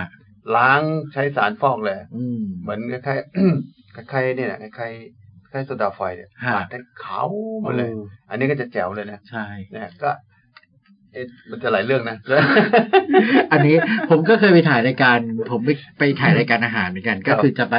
ไปถึงพื้นที่ ครับ พี่ศักดิ์มีอยู่อันหนึ่งที่ผมโอ้โหกินแล้ว ถ้าจะกินนะคิดแล้วคิดอีก ครับ พอดีผมไปเจอมา ครั เขา บ เขาทำไอ้เจ้าอ่าหน่อไม้ ต้นไม้ใช่ เออ อ่า อ่ะคุณผู้ฟังผมก็จะไม่บอกนะนะว่าที่ไหน แต่ ครับ หน่อไม้เนี่ย ปกติเนี่ย พอตัดแล้วอ่ะมันจะเหลือง ใช่ใช่ แต่เขาก็จะมีวิธีทำให้มันขาว ใช่ โอ้โห แล้วผมแอบไปเห็นคุณ ครับ ผู้ฟังเอ้ยผมที่แทบจะแบบ ผมเป็นคนชอบหน่อไม้ ต้ม คกัรับบกระดูกหมูนะ อ่า พี่ถัง อ่า โอ้โห เห็นแล้วแทบจะไม่อยากกินเลยอ่ะเขาแช่กัน ใช้ จ สาน ร แบ ฟอบ กขาว ใช่ สารฟอกขาวเนี่ย ท่านหน่อไม้ก็ดี อืม ขิงก็ดีข่า อ่า ก็ดีกระชายก็ดีเนี่ย อืม เอ่อเวลาเราเราเราปอกมาแล้วเราสับมาแล้วเนี่ยสมมติ ครับ ท่านไปเดินขิงหั่นกระชายหั่น อืม หรือหน่อไม้หั่นเนี่ยนะ ฮะ เขาโดยสภาพเนี่ย อืม เขาจะดำ อืม พอวางแป๊บเนี่ย เขาจะดำแล้วทำปฏิกิริยากับกับออกซิเจนเนี่ยดำแล้ว ฮะ ตอนนี้ดำแล้วเราก็จะไม่ซื้อ ครับ เพราะนั้นเราก็ต้องใช้สารฟอกขาว ฮะ ล้างแช่ อ่าม มาอย่างดีเลย ฮะ มันก็จะขาว อืม จะขาวมันก็จะโอ้โหไปซื้อขิงก็ขาว ฮะ กระชายก็ขาว ฮะ หน่อไม้ก็ขาว ครับ ถั่วงอกก็ขาว ฮะเฮ้ยไอ้อะไรที่มันขาวๆสวยๆเนี่ยนะ ก็จะมีสารฟอกขาว มันจะ อ่ามั มันจะแฝงอันตรายทั้งหมดแหละ สารฟอกขาวแต่นี้พอทานทานไปผิวเราจะขาวขึ้นเพราะเราก็ เราก็จะฟอกขาวคนได้ดำก็จะขาวอะ เออ เออมันจะดีขึ้น ใช่ เอ่อตับไตไส้พุงก็จะมีการฟอกไปด้วยมันจะสะอา ขาว ดสะอาด พี่ทักจริงเหรอ มันก็จะสะ จริ อาด ง เนี่ เหร ย อ มันก็ โอ้ย มันก็จะ ตาย สะอาดนะ เออ คุยก็สนุกไปแต่ว่า เ โอ้โหน่ากลัวมาก น่ากลัวก็ถึงบอกเนี่ยหัวเราะหัวเราะกันอยู่ หัวเราะหัวเราะล่าน้ำตารินไง ครับ อย่างที่เขาบอก เออ ครับ ก็มันก็ถ้าเป็นไปได้นะเราก็อยากจะวิงวอนแล้วก็รณรงค์ตรงนี้ด้วยในเรื่องของสารฟอกขาว อันนี้ก็เป็นอีกอย่างหนึ่ง คือ นะ เราต้องกลับมองว่า เราก็โทษเกษตรกรไม่ได้นะครับ เอาเราสมมติแบบอย่างผมเนี่ย ฮะ ผมเอากระชายมาเอาขิงมา อืม เอาหน่อไม้มาขาย ฮะ ร้านผมเนี่ย ผม ฮะ ไปฟอกขาวมา ครับ เอ่ออีกร้านหนึงเขาฟอกขาว อืม เอ่อคุณก๊อฟเป็นคนซื้อ ครับ ไปเดินมาเนี่ย ฮะ เห็นร้านผมนี่บื้ยเลย อ่า ไม่สนใจเลย เพราะมันดำ ฮะ อ่าโอ้โหขาวนั่นดีมากนะ เออ ทำมาอย่างดีสะอาด อืมดู เขก็ สะ ซื้ อาด เออเขาซื้ออันขาวนั่น อืม เพราะฉะนั้นผมก็เอาของกลับบ้านขาด ครับ ทุนกลับไป อืม ไอ้คนที่ขาวเนี่ยขายได้กำไร อ่าก ลับไปก็ทำเหมือนเดิม อ่า ไอ้ผมก็เอาไงดีวะ อ่า จะจะดำต่อหรือจะขาวต่อดี จะดำขนของกลับบ้านอย่างนี้ หรือจะถ้าทำอาชีพต่อก็ต้องทำ อ่า ให้ขาวเหมือนเขา ฮะ ก็เป็นนั้นว่าขาวกันทั้งตลาดเลยตอนนี้เออมันก็ ครับ เป็นอย่างนี้เพราะว่าเป็นเพราะผู้บริโภคไม่เข้าใจ ฮะ ไม่เข้าใจเรามองแต่ภาพเปลือกนอก อ่า ภาพปอกนอก อย่างนี้อย่างอย่างประกวดตลาดเนี่ยนะครับ ประกวดตลาดเราเห็นนะพอขึ้นหน้าโอ้ยตลาด อืม น่าซื้อตลาดน่าใช้ตลาดสะอาด ครับ มีการมอบใบประกาศนียบัตร ฮะ จากหน่วยราชการนี่แหละ ครับ แต่ตลาดอันนั้นน่ะตลาดสะอาดตรงไหนรู้ไหม ฮะ หนึ่งโต๊ะดี ฮะ โต๊ะสแตนเลส ครับ พื้นปูกระเบื้องปู อ่า หินอ่อนล้างน้ำดี อ่า ติดแอร์ไฟสว่าง ฮะ ใช่ไหมคนคนขายใส่เสื้อผ้าดีแต่ง ครับ ตัวใส่ครีมเคิร์มอย่างดีทา อ่า ลิปสติกเรียบร้อย อ่า พูดจาไพเราะ อ่า แต่ไม่ได้ดูของวางบนโต๊ะ อ๋ออืม เราไม่ได้ไปซื้อโต๊ะนะ ฮะ เราไม่ได้ซื้อคนขาย เราไม่ได้ซื้อตลาด ฮะ เราซื้อของที่วางบนโต๊ะ อืม แต่ไม่มีใครไปดูของวางบนโต๊ะเลย ครับ ว่าผักคะน้าผัก อืม บุ้งผักกวางตุ้ง อืม ถั่วฝักยาวมะเขือฟักเถาะอะไรที่วางอยู่นั่นน่ะ ฮะ เขาเป็นยังไง เออ เขา ใช่ สะอาดเหมือนตลาดไหม อืม เขาสวยเหมือนคนขายไหม ตอนนี้อตกเขาก็เลยมีตลาด ต ใช่ไหม ลาดเก พี่ ษตรอินทรีย์ อืม อ่าตลาดอตก อยู่ที่ ต ไหนฮะพี่ ตลาดอตกเขาอยู่แถวๆนู่นไงแถวๆจตุจักร อ๋ออา ก็คือ จตุจัร ตอนเนี้ยอตกเขากำลังจะ เขาเขาทำตลาดทำตลด ก็คือเขาจะไม่เอาของพวกที่ใช้ ใช่ใช่ สารเคมี เขาจะคัด อืม ผัดตอนนี้มันก็จะมีที่ตลาดตะตกตอนนี้เขาขายถึงเขาบอกเขาบอกขายตั้งเช้าเลยนะ อ่า ขายตั้งแต่แปดโมงเช้าถึง แป ห ด ก โม โมง ง เย็น เช้าอื เอ่ ม อท่านไปทุกวันเนี่ยไป ครับ เช้าโมงเย็นจะมีมีโซนโซนขายของพืชพันธุ์ทางการเกษตรผลไม้ผักอะไรต่างๆเนี่ย ฮะ มันก็จะมีสองพาร์ทใหญ่ๆคือ ครับ พาร์ทที่เป็นออร์แกนิก ฮะ กับพาร์ทที่เป็นสินค้าปลอดภัย อืม สินค้าปลอดภัยอ ฮะ อร์แกนิกก็ ฮะ ออร์แกนิกก็หมายความว่าไม่ต้องทำอะไรกันละมัน ครั มั บ นก็เป็นโดยธรรมชาติ ฮะ แต่ถ้าสินค้าปลอดภัยนี่ก็ก็ลดละเรื่องยาสารเคมีฆ่า อืม แมลง แต่ อ่า อาจจะพวกเอ่อน้ำน้ำอาจจะใช้น้ำในลำคลองบ้างอะไรบ้าง อืม แต่ก็ถือว่าปลอดภัย ฮะ ก็ปลอดภัยก็ถือว่าชั้นชั้น ฮะ ปลอดภัยก็ก็หรูแล้ว ครับ ก็หรูแล้วไม่ต้องใช้ ใช่ พิเศษแล้วเอาใช้ โอ้ ชั้นประหยัดนี่ก็ไปได้แล้วนะครับ คืออาจจะต้องยอมรับตรงนี้นิดนึง ครับ ก็คือว่าถ้าเป็นสินค้าออร์แกนิกอ่ะมันจะแพง แพง มันจะแพงขึ้นนิดนึง แต่มันดีต่อสุขภาพ ครับ ทำไมมันถึงแพง เพราะว่าการทำออร์แกนิกเนี่ยมันไม่ได้ทำกันง่าย ทำยาก ๆทำยากมาก แล้วยิ่งในประเทศไทยในห้าสิบปี ครับ เนี่ย เราใช้ยาเคมี อืม มาตั้งแต่น่านแม่ฮ่องสอน ฮะ ไล่ลงมาจนถึงโน่นเลย ฮะ นราธิวาสเลย ครับ ก็เรียกว่าขวานทองแล้วเนี่ย ฮะ อ่าไปหมดเลย หมดแล้ว เพราะถ้าจะหาพื้นที่ที่จะเพียวๆ ที่บริสุทธิ์เนี่ย ใช่ หายาก ใช่ เออออร์แกนิกก็ต้องหาที่หาหาหาคนบริสุทธิ์ยังไม่มีอะไรเลยเนี่ย อืม หายากเพราะฉะนั้น ยาก ที่คนทำได้ก็ก็ถือว่าสุดยอด ใช่ อันนี้ก็มีอยู่โซนหนึ่ง ฮะ แต่นี่ไอโซนอีกประเภทหนึ่งโซนที่คนที่ก็เลอะลากเลิกไม่ใช้สารเคมี ค่ะ ไม่อะไรเนี่ย อืม แต่เพียงแต่ว่าอาจจะต้องหยุด อาจจะใช้น้ำในแม่น้ำที่ อืม เขามาอะไรบ้างเนี่ย อ่า แต่ว่ามันก็มีความปนเปื้อนโดย ค่ะ ไม่ได้ใส่เข้าไป อืม แต่เป็นการปนเปื้อนโดยโดยโดยสภาพมัน ครับ ยัง ก็คือเป็น พ ปนเปื้อนที่ไม่ได้ตั้งใจ ได้ไม่ได้ต่างๆใช่ อ่า ใช่ ไม่ ใช่ ได้ตั้งใจ ใช่ อันนี้แต่มันก็ทำให้น้อยที่สุดแหละ น้อยที่สุด มันอาจจะน้อยที่สุดนะ ก็ ฮะ เข้าใจว่าเกษตรอินทรีย์เนี่ยถ้าหากว่าวันที่ 12ธันวาไปแล้วเนี่ย ครับ ที่เขามีมติเลิกใช้เนี่ย ฮะ ผมว่าอีกประมาณสักสามสี่ปีข้างหน้าเนี่ย ครับ เราน่าจะค่อนยังชั่วแล้ว อ่า พื้นทินประเทศไทยน่าจะ ใช่ ในแม่น้ำลำคลองในอากาศก็จะ อืม ค่อยๆช้าหายไป ครับ เกษตรอินทรีย์ทั้งประเทศก็จะตามมา ฮะ ได้ เขาบอกว่าผมเคยทราบมาว่าในเมืองนอกเนี่ยนะฮะใครที่จะมาทำจากจากทำเกษตรธรรมดา แล้วมาทำเกษตรอินทรีย์เออเกษตรออร์แกนิกเนี่ย ครับ เขาบอกว่าจะต้องทิ้งผืนดินเอาไว้ประมาณสองปี ใช่ใช่ แล้วต้องห่างจากอะไรเท่าไหร่ เออเออ โอ้โห ต้อง มีข้อกำต้อง หนดเยอะมาก เพราะเดี๋ยวนี้มันตรวจกันไม่ยาก ฮะ ตรวจน้ำก็เจอ ฮะ ถ้าเขาจะตรวจเพราะเครื่องไม้เครื่องมือทางที่ว่าเซ็นทรัลแลบหรือกรม ครับ วิทยาศาสตร์การแพทย์เนี่ย ฮะ เขาตรวจได้ว่ามีหลงเหลือเท่าไหร่ อ่า ดินนั้นมีหลงเหลือเท่าไหร่อากาศมีหลงเหลือเท่าไหร่น้ำใต้ดินมีเท่าไหร่ ค่ะ แล้วตอนนี้เขาตรวจได้ ฮะ แต่พอเขาตรวจแล้วว่าเป็นไฟล์เป็นเรียบร้อยแล้ว อ่า อันเนี้ยเอาเอากนิกเกิดขึ้นได้ ครับผมอ่ะเดี๋ยวเราต้องพักสักครู่หนึ่งนะครับ ฟังข่าวต้นชั่วโมงตอน 14นาฬิกานะครับ หลัง 14นาฬิกาเราเหลืออีกถึงชั่วโมงเรามาคุยกันนะครับ ในเรื่องของสารที่อ่าพี่ศักดิ์บอกเมื่อกี้นี้แหละ ที่กำลังจะต้องไม่ใช้ 3 ตัวในเดือนธันวาคม แล้วมันจะดีกับพวกเราอย่างไรนะครับ เดี๋ยวกลับมาครับ พักสักครู่ กลับเข้าสู่ชั่วโมงที่ 2 นะครับ ของรายการนานาเกษตรนะครับ ผมกอล์ฟแล้วก็พี่ศักดิ์สมบุญโตนะครับดำเนินรายการครับ เป็นไงครับพี่ศักดิ์เพล ฟั ง งฟังเพลงเหมันจัดรายการเช้ามืดนะ อ้าว จัดรายการเช้ามืด อืม ก็เป็นแล้วก็มันก็เหมือนตอนเราเป็นเด็กนะ ครับ เป็นเด็กเนี่ยคนที่อยู่ท้องไร่ท้องนาเนี่ย ฮะ เขาก็จะตื่นแต่เช้านะ ฮะ ตีสี่ตื่นแล้ว ครับ แต่ตื่นแล้วก็จะนอนฟังเพลงกัน อืม ฟังเพลง เพราะว่าสมัยก่อนเนี่ย บ้านหนึ่งบ้านไหนมีวิทยุก็แสดงว่าพอใช้ได้ อ่า อ่าวิทยุ มี ก็ ฐา อ นะ ยู่ประจำบ้าน มีฐานะนิดนึง ประจำบ้าฟังเพลงกัน นี่ฟังเพลงเนี่ย พอพอเช้าแล้วไปไปท้องไร่ท้องนาเนี่ยก็ไม่มีมีวิทยุละ หรือ ฮะ ไม่มีไม่มีติดตัว ฮะ นะเขาก็ต้องฟังเพลงก่อนไป ครับ เพราะฉะนั้นในสมัยก่อนเนี่ย อืม สามสิบปีสี่สิบปีก่อนเนี่ย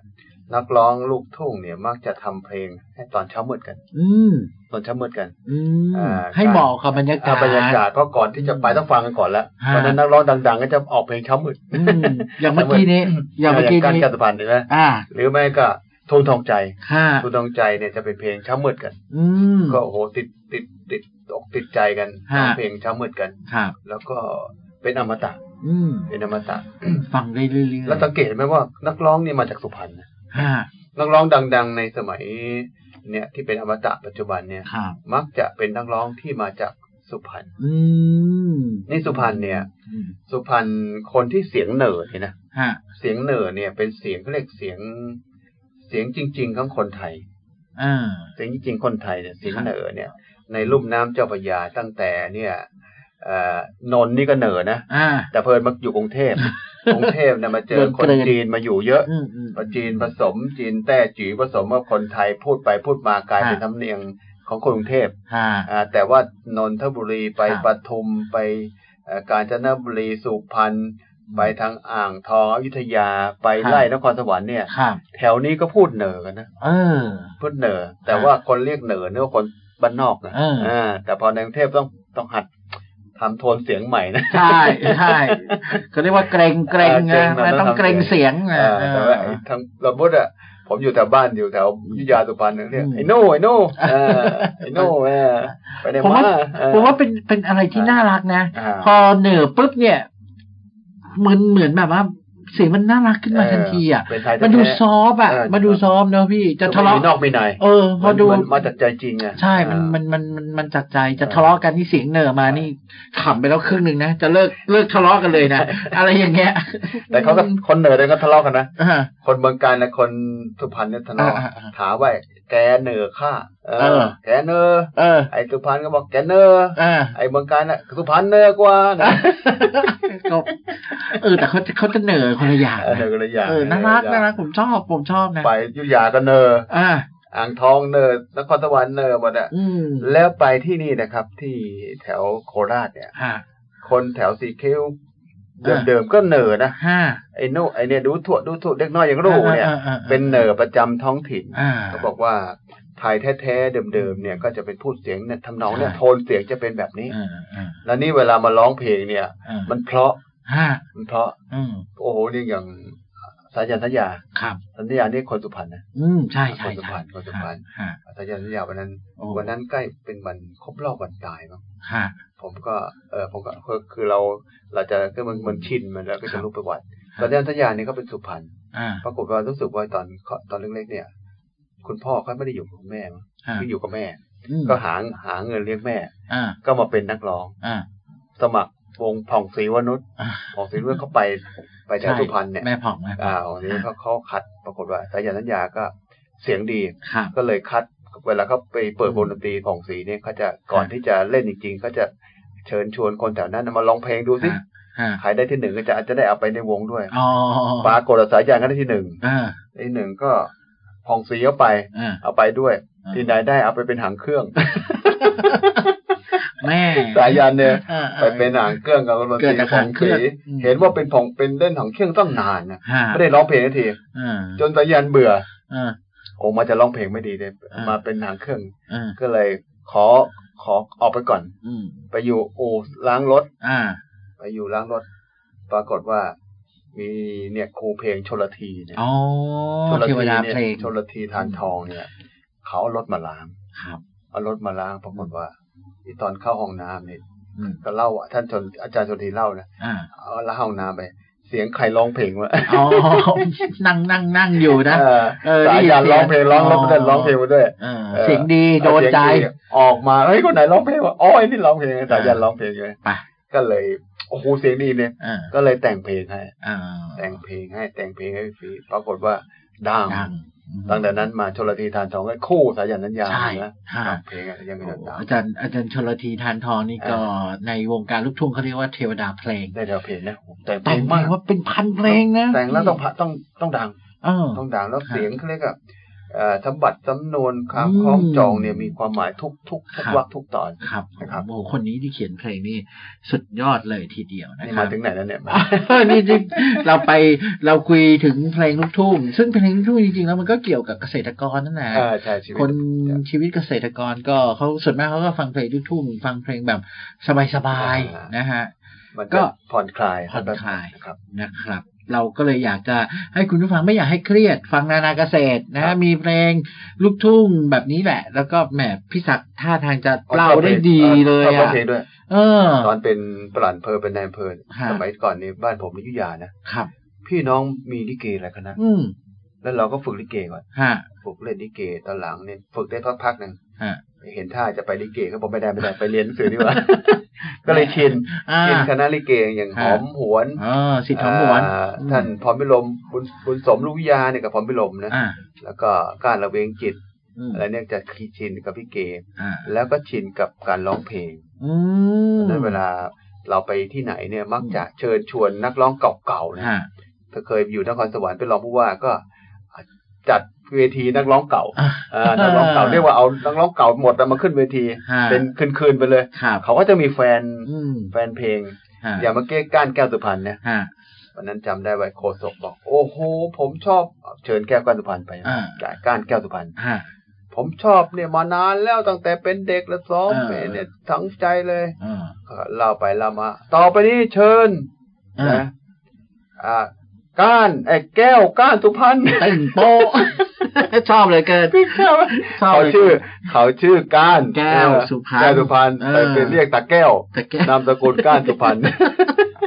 เกิดขำๆนะขำ เออ ๆ แล้วก้านขึ้นไปบอกผมชื่อก้านไม่ใช่ชื่อแก้วเออเออนี่ก็เป็นเป็นทริคนะ อ่า เออนี่ก็เป็นเรื่อง มุก เอง ๆ ครั นะ บ ฮะอ่ะมาเข้าสู่ในเรื่องของเกษตรนะค ครั รับ บ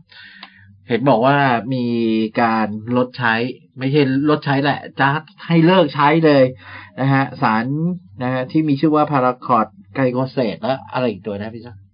มีพาพาราคือยาขับละหญ้านะ อ่า ก็จะมีพารากอด อ่า และไกลโฟเซต ไกลโกเซตนะฮะ แล้วก็ พารากอดนี่หมายความว่าเป็นยาฆ่าหญ้าประเภทที่ว่าสัมผัสแล้วก็ตายนะ คน ฉีดไปแล้ว คนหรือหญ้า หญ้าหญ้า อ๋อ เขาไปทำลายคลอโรฟิลล์ของของของความเขียวของ อืม ของหญ้าเนี่ย ที่เราเห็นเป็นเหี่ยวเหี่ยว อ่า ใช่ไหม เนี่ยพอฉีดปุ๊บมันจะ อืม คลอโรฟิลล์จะกลายเป็นเหลืองเลย อืม มันจะตายใช่ไหม ครับ ส่วนไกลโฟเซตเนี่ยจะดูดซึมไปทำลายทางเดินอาหารของพืช ฮะ ตั้งแต่ป่ายันด้านล่าง อืม ไกลโฟเซตจะเป็นดูดซึม อืม แต่ว่าพารากอดเนี่ยสัมผัสตายใช่ไหม อืม อันนี้เรื่องยา อ่า ส่วนเรื่องยาฆ่าแมลงก็ก็ อืม ก็เรียกคอพาลิฟอร์ด คอไพริ อันนี้ค ฟ อ อร์ด พาลิฟอร์ดก็เป็นสัมผัสตายดูดซึมนาน เออ อ่าเนี่ยสองสามตัว ทีนี้ที่มาที่ไปที่จะมาคุยให้ฟังเนี่ยไม่ใช่อะไร ครับ คณะกรรมาธิการวิสามันของสภาผู้แทนราษฎรเรื่องเกี่ยวกับเนี่ยสามตัวเนี่ย ครับ เอ่อเขาไปทราบมันยังไงไม่รู้ อืม ว่าที่สวนผมเนี่ย อ่า เอ่อทำเรื่องนี้มาโดยไม่ไม่ได้ไปอยู่กับใครแต่ใครคือทำมาก่อน ครับ ทำมาก่อนแล้วก็โดยไม่ใช้แบบนี้แบบนี้แบบนี้ใช้วิธีชีววิทยาใช้ทาง อืม สมุนไพรเนี่ย ฮะ ในการแก้ปัญหา ครับ ในการทำเกษตรของเราเนี่ย ครับ ทำมานานแล้ว และแปลงก็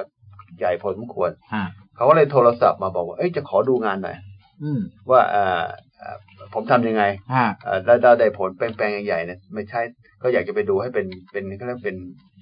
เป็นเอ่อเป็นข้อเท็จจริง จะได้ไปนำเสนอว่ามีคนทำได้ ฮะ แล้วก็ทำมาโดยที่เขายังไม่มีกระแสจะลดจะเลิกอะไรเนี่ยก็ทำมาก่อนแล้วนะครับ ฮะ ไปดูไปดูเสร็จ ผมก็ไปอธิบายให้เขาฟังทำอย่างนี้อย่างนี้อย่างนี้เขาก็ อ่า อ๋อไอ้เรื่องเข้าใจผิดบางเรื่องก็จะก็รู้กันว่า อันนี้อย่างนี้ไม่เข้าใจผิดต้องทำแบบนี้ อืม นะครับ แล้วแนวแล้วก็เสนอแนวทางที่จะขับเคลื่อนไปข้างหน้าต้องทำแบบนี้แบบนี้ ครับ อย่างนี้นะเขาก็เลยบอกว่าเอางี้ วันที่ยี่สิบเก้าเนี่ย วันอังคารเนี่ย ครับ ช่วยไปอธิบายเพิ่มเพราะวันนั้นเขาไปไม่ครบคน อืม ไปกันประมาณสักยี่สิบคนได้ อ่า แต่กรรมการชุดนี้เขาเยอะไงเขาบอกให้ อืม มาช่วยมามาอธิบายในสภาให้ฟังหน่อย ครับ ผมก็เลยเตรียมเรื่องไปอธิบายเขา อืม นี่ไปให้เขาฟังได้เห็นว่าผู้ฟังรายการน่าจะเป็น ประโยชน์ เป็น first priority ก็เลยมันเล่าในนี้ก่อน ดีเลยถ้าใครฟังนานาเกษตรนี่ได้รู้ เออ ได้รู้ก่อนสภานะเนี่ย เออ first priority เราต้องมาคุย เป็น ให้ฟังในรายการก่อน เป็นร ก่ อบ ที่จะ รอบ ไป เพล ให้ สรอบเพลส ใช่ก่อนที่ให้สสฟังก็ต้อง ฮะ ให้ให้พวกพี่น้องที่ฟังรายการทาวเวลีโอฟังซะก่อน ครับผม ว่าเราก็มีวิธีการนี้ซึ่งเป็น อืม เป็น เป็นดัมมี่เดียวกันที่จะ ฮะ ไปชี้แจงในสภาในวันวันอังคารเนี่ย ครับผมอ่ะเรื่องราวเป็นยังไงบ้าง คือเขาบอกว่า ผมผมจะนำเสนอว่ายาฆ่าหญ้าเนี่ย ฮะ ไม่ต้องใช้ก็ได้ อืม ไม่ต้องใช้ก็ได้ ฮะ แล้วไม่ต้องใช้เอาไม่ต้องใช้แล้วทำยังไง เออ หลายคนนะพอ เออ พอรัฐประกาศออกมาแล้วเนี่ย ห้ามใช้ปลาคอดไกลโคเซตไคฟูอะไรพวกนี้ อ่า ตายเลยเต้นเลย เอาเลยจะทำไงอะยาฆ่าหญ้ามัน ฉันใช้มาเป็นสิบยี่สิบปีแล้ว โอ้ยฉันจะจะจะทำไงบางคน เออ ไปไม่ถูก ไม่ พี่ตัน ถูกใช่ไหม อืม ตอนนี้บอกไม่ใช้ก็ได้ เ แต่ก่อนไม่ใช้ก็ได้ ต้องทำความเข้าใจก่อน อ่า ว่าว่าหญ้าเนี่ยคืออะไร อ่า หญ้าเนี่ย ภาษาบาลีเนี่ยเขาเรียกวัชชะวัชพืช อืม วัชชะแปลว่าไม่เอา อ่า วัชชะแปลว่าไม่เอาไง อ่า วัชชะหรือ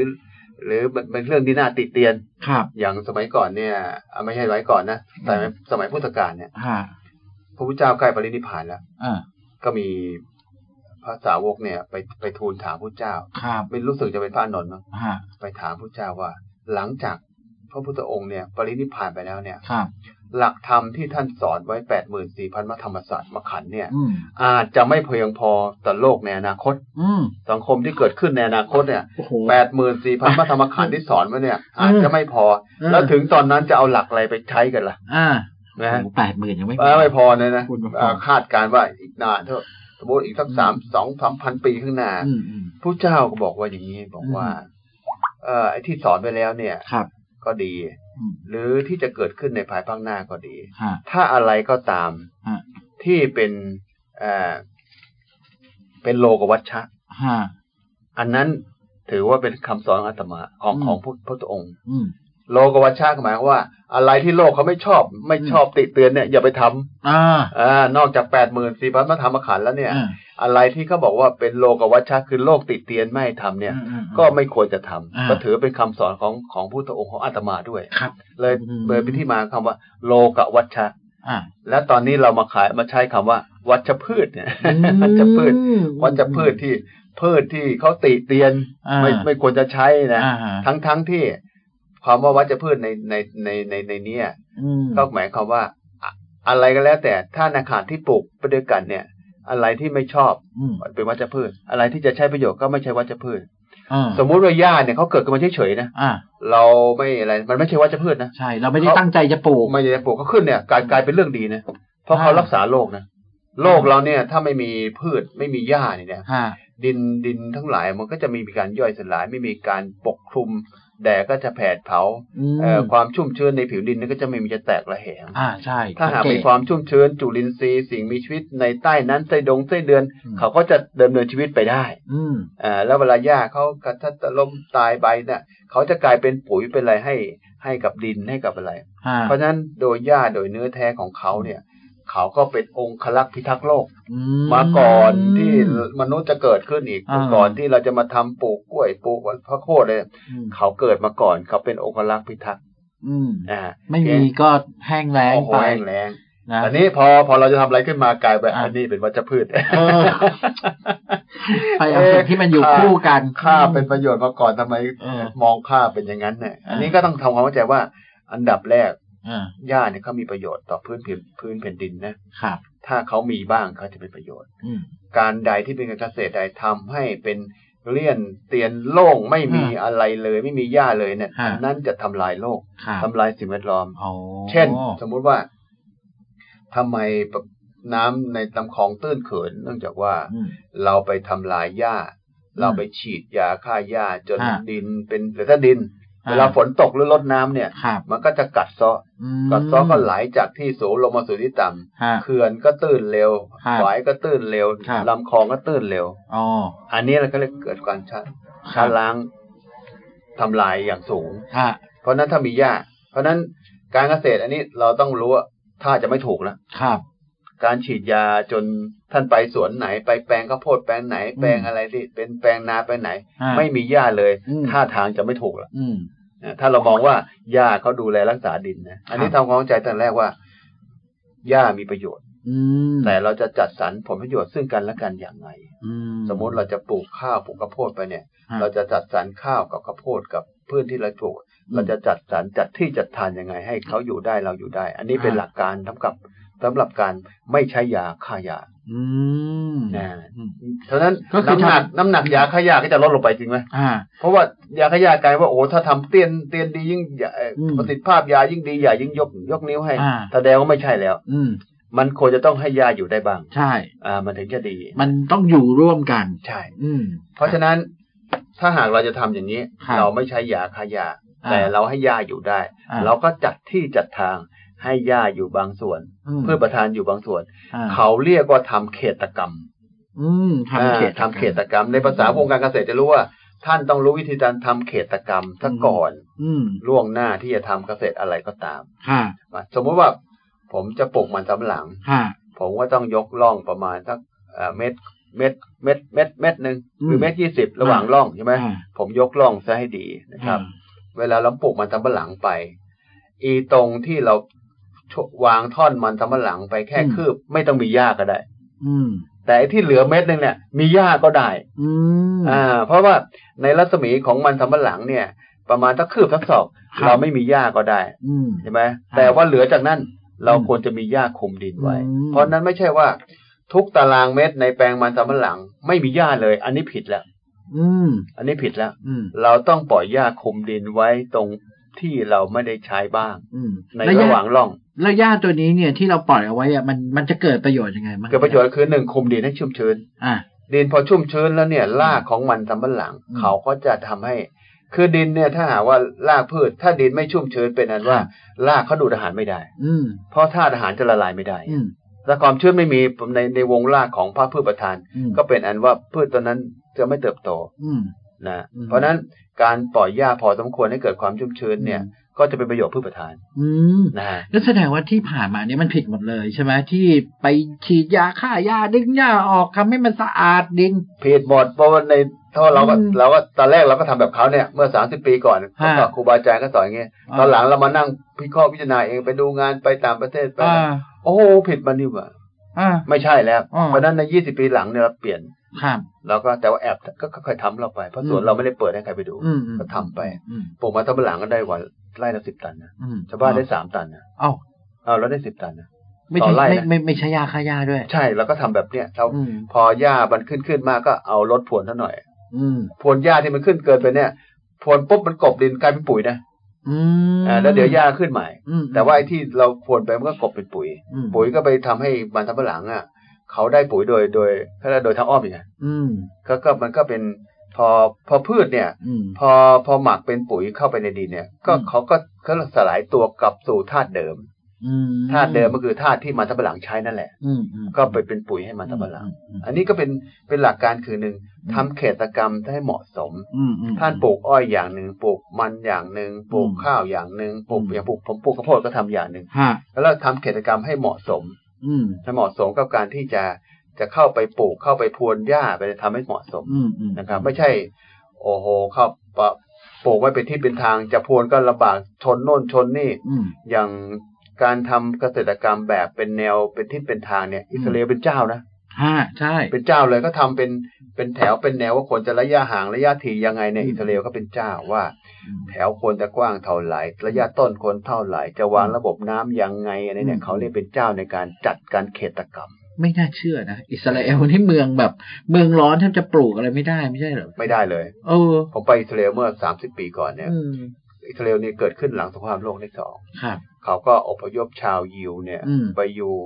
เมืองเยรูซาเล็ม อ่า แล้วก็ตั้งเป็นประเทศอิสราเอลขึ้นมา ครับ ก็เรียกว่าไปนี่ไม่มีอะไรเลยแดด อืม ก็ร้อน อืม ทะเลทราย เออ มีน้ำเป็นเป็นเนี่ยเป็นโอเอซิส เออ นะ อืม เขาก็เป็นจุดๆก็ต้องห้าสิบกิโลมีน้ำทีห้าสิบ โอ้โห กิโลมีน้ำทีน้ำผุดนะ อืม โอเอซิสน้ำผุด อืม เสร็จแล้วเขาไปตั้งเป็นนิคมแล้วเรียกว่า ฮะ คิบบุตร อ่า นิคมเนี่ยเป็นคิบบุตรเลยแล้วก็ อ่า ไปตั้งแล้วก็เอาเรียกว่าเอาน้ำเป็นศูนย์กลาง อืม นะแล้วเอาคนเป็นคิบบุตรก็เป็น อืม บริหารจัดการ อืม แล้วก็จัดการน้ำด้วยน้ำจำกัด ระบบน้ำหยดเกิดขึ้นมา ระบบการทำเขตกรรมของอิสราเอลเกิดขึ้นมาในในเนี่ยเขาเรียกเป็นเจ้าทำเขตกรรม อืม เป็นการเกษตรอันนี้แหละหลักการนี่คืออันดับแรก อ่าฮะ เราไม่ใช้ยาขยะก็ต้องรู้จักการทำเขตกรรม แล้วแต่พืชแล้วแต่ชนิด อืม อ่าทุเรียนอย่างหนึ่ง อ่า กล้วยอย่างหนึ่ง อ่าม ะม่วงอย่างหนึ่งอะไร อ่า นี่เขาเรียกเขตกรรม การวางทิศวางทางในการในการปลูกพืชเนี่ย การจะวางน้ำยังไงเนี่ยก็เรียก อืม เขตกรรม ค่ะ เมื่อเราไม่ใช้ยาฆ่าหญ้าแล้วนะครับ ข้อแรกนะฮะที่เราจะทำได้นั่นพี่ศักดิ์บอกว่าให้ทำเขตกรรมให้เหมาะสม เหมาะสม ใช่ไหม เหมาะสม เดี๋ยวยังมีอีกหลายข้อยังมีอีกหลายข้อเดี๋ยวพี่ศักดิ์ ครั จะ บ ค่อย ๆเล่าให้ฟัง ใช่ครับ แต่ตอนนี้เนี่ย อืม ผมขอ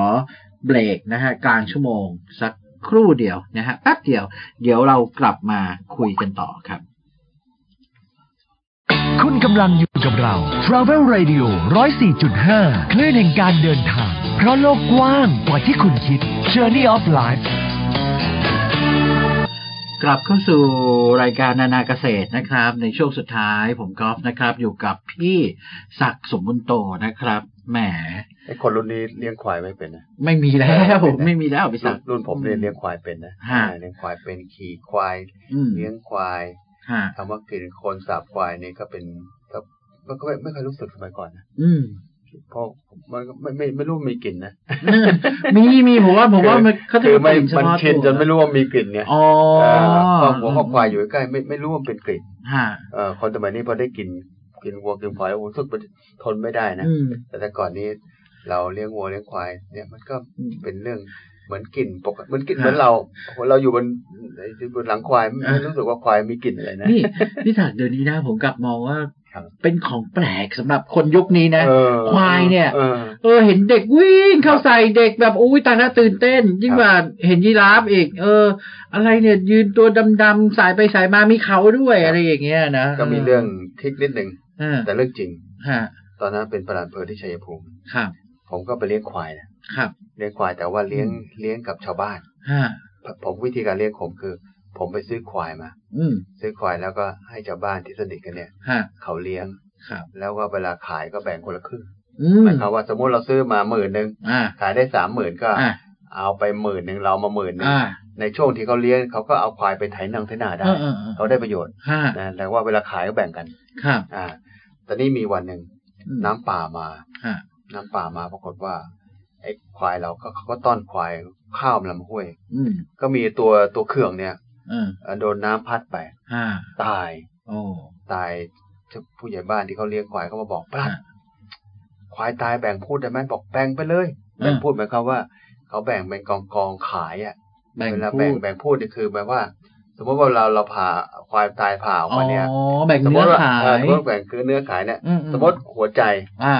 หัวใจควายใช่ไหม ฮะ เอ่อมีคนมามาแบ่งแชร์สิบคน อืม เขาแบ่งเป็นสิบชิ้น อ่า แล้วก็วางวางวางให้เท่าเท่าๆกัน ฮะ พอมาถึงอะไรก็ตามให้แบ่งเป็นสิบชิ้นแล้วก็วางวางวางวางเป็น อืม เป็น พอวางไปวางมาก็จะกลายเป็นกองใหญ่ ม กองคือพูดอะ อ่าอ่าอ่า เป็นแบ่งพูดกันเนี่ยเป็น ครับ กองกองกอง อ่า กองก็จะเสร็จแล้วก็จะกำหนดว่ากองเท่าไหร่ อืม นะปรากฏเขาแบ่งกันเรียบร้อยแล้ว อืม จำได้ว่าตอนนั้นเขาแบ่งพูดได้ตังค์มาให้เราแปด พัน เยอะนะเยอะนะ เออใช่เยอะเยอะเยอะเยอะ เยอะปรากฏทั้งหมู่บ้านอ่ะ อ่า กินควายเราเป็นเพราะว่ามันทั้งตัวใหญ่ใช่ไหม อ่า ตอนนี้วันนั้นพอหลังจากได้ตังค์มาแล้วมีวันหนึ่งไปประชุม อ่า ประชุมจะมีก็มีชาวบ้านคนหนึ่งลุกขึ้นมา อืม ประหลัดประหลัด อ่า เมื่อเขาวที่แล้วนะ อืม กินควายประหลัดไปทั้งหมู่บ้านเลย อ่าอ่า แต่ภาษาเหนือภาษาอีสานเนี่ย อ่าอ่าอ่า เขาเรียกควายเรียกอีกอย่างนะ อ่า เออ เขาจะเรียกควบกล้าม อ่าควบก แบ ล้าบมน่ากลัว แล้วเขาบอก เป็น เขา สิ่ง กิ ที่ น น่า ควาย ก ป ลั ระ ว หลัดไปทั้งหมู่บ้านแล้ว เป็นสิ่งที่น่ากลัวมากคุณผู้ฟัง เออ นี่ก็เป็นเรื่องเรื่องเอ่ ม อและเป็นเคล็ดนิดนึงเกี่ยวกับเรื่องจริง แต่พูดถึงพูดถึงควายนะครับผม อืม ผมผมเคยไปคุยกับผู้หลักผู้ใหญ่เหมือนกัน เป็น ครับ เป็นปราชญ์ชาวนาเขาบอกว่า ครับ ควายเนี่ยให้ประโยชน์เยอะมากเลย ใช่ เวลา ใช่ เวลาที่ไถนาไปเนี่ย ครับ บางทีเนี่ยไอ้เครื่องไถนาเนี่ยมันไม่ไม่เหมือนกับไอ้รอยควายที่มันย่ำลงไปใช่ไหมพี่ ครับ อันนี้ มันอ่อนนุ่ม เออ แล้วก็เขาก็เขาเรียกถ่ายไปถ่ายไปอ่ะ อ่าใช่ ได้ปุ๋ยด้วย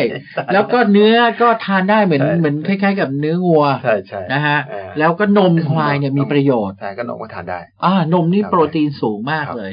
นะฮะโอ้เป็นเป็นอะไรที่มีประโยชน์จริง ๆ ก็ไม่ควรจะไป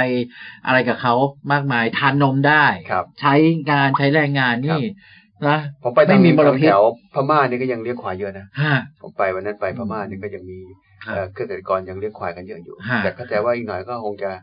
ค่อยๆคลืบคลานเข้าไป อืม นะครับคลืบคลานเข้าไปก็จะหายหายๆไป ครับ แต่ก็มีน่าจะมีโครงการในพระองค์เนี่ย ฮะ สมเด็จพระเทพก็ก็ส่งเสริมเรื่องเรื่อง ครับ เรื่องเลี้ยงควายขึ้นมาอีก ครับทีผ นะ ม ก็แล้วมีหลายคนที่กำลัง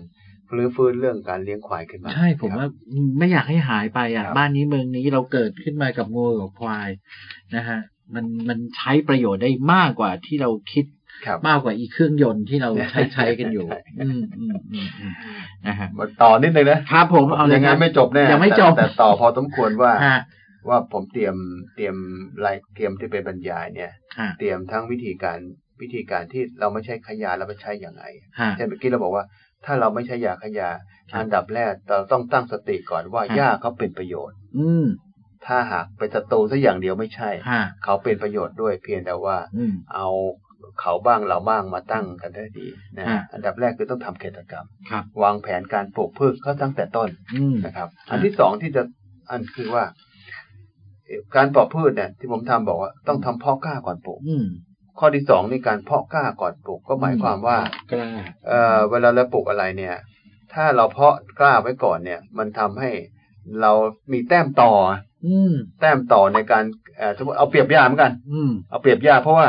สมมุติว่าผมผมเอาเม็ดข้าวโพดเนี่ย ครับ ไปลงพร้อมดินในดินเทียนทีเนี่ย อืม เขาก็งอกพร้อมหญ้า อืม หญ้าขึ้นข้าวโพดก็ขึ้น อ่ะ อ่าแล้วเอาข้าวเนี่ย คันนี้ดูไม่ออก เอัน แล้ว นี้เราเออเหมือนข้าวเนี่ย อันนี้ข้าวเนี่ยยากนะ เราไปไปหว่านพร้อมหญ้าเนี่ยมันก็จะ อืม ขึ้นมาพร้อมกันเพราะหญ้าเป็นหญ้าข้าวอันเดียวกัน อืม เพราะฉะนั้นเราต้องเพาะกล้าหรือทำแต้มก่อนปลูก อืม เช่น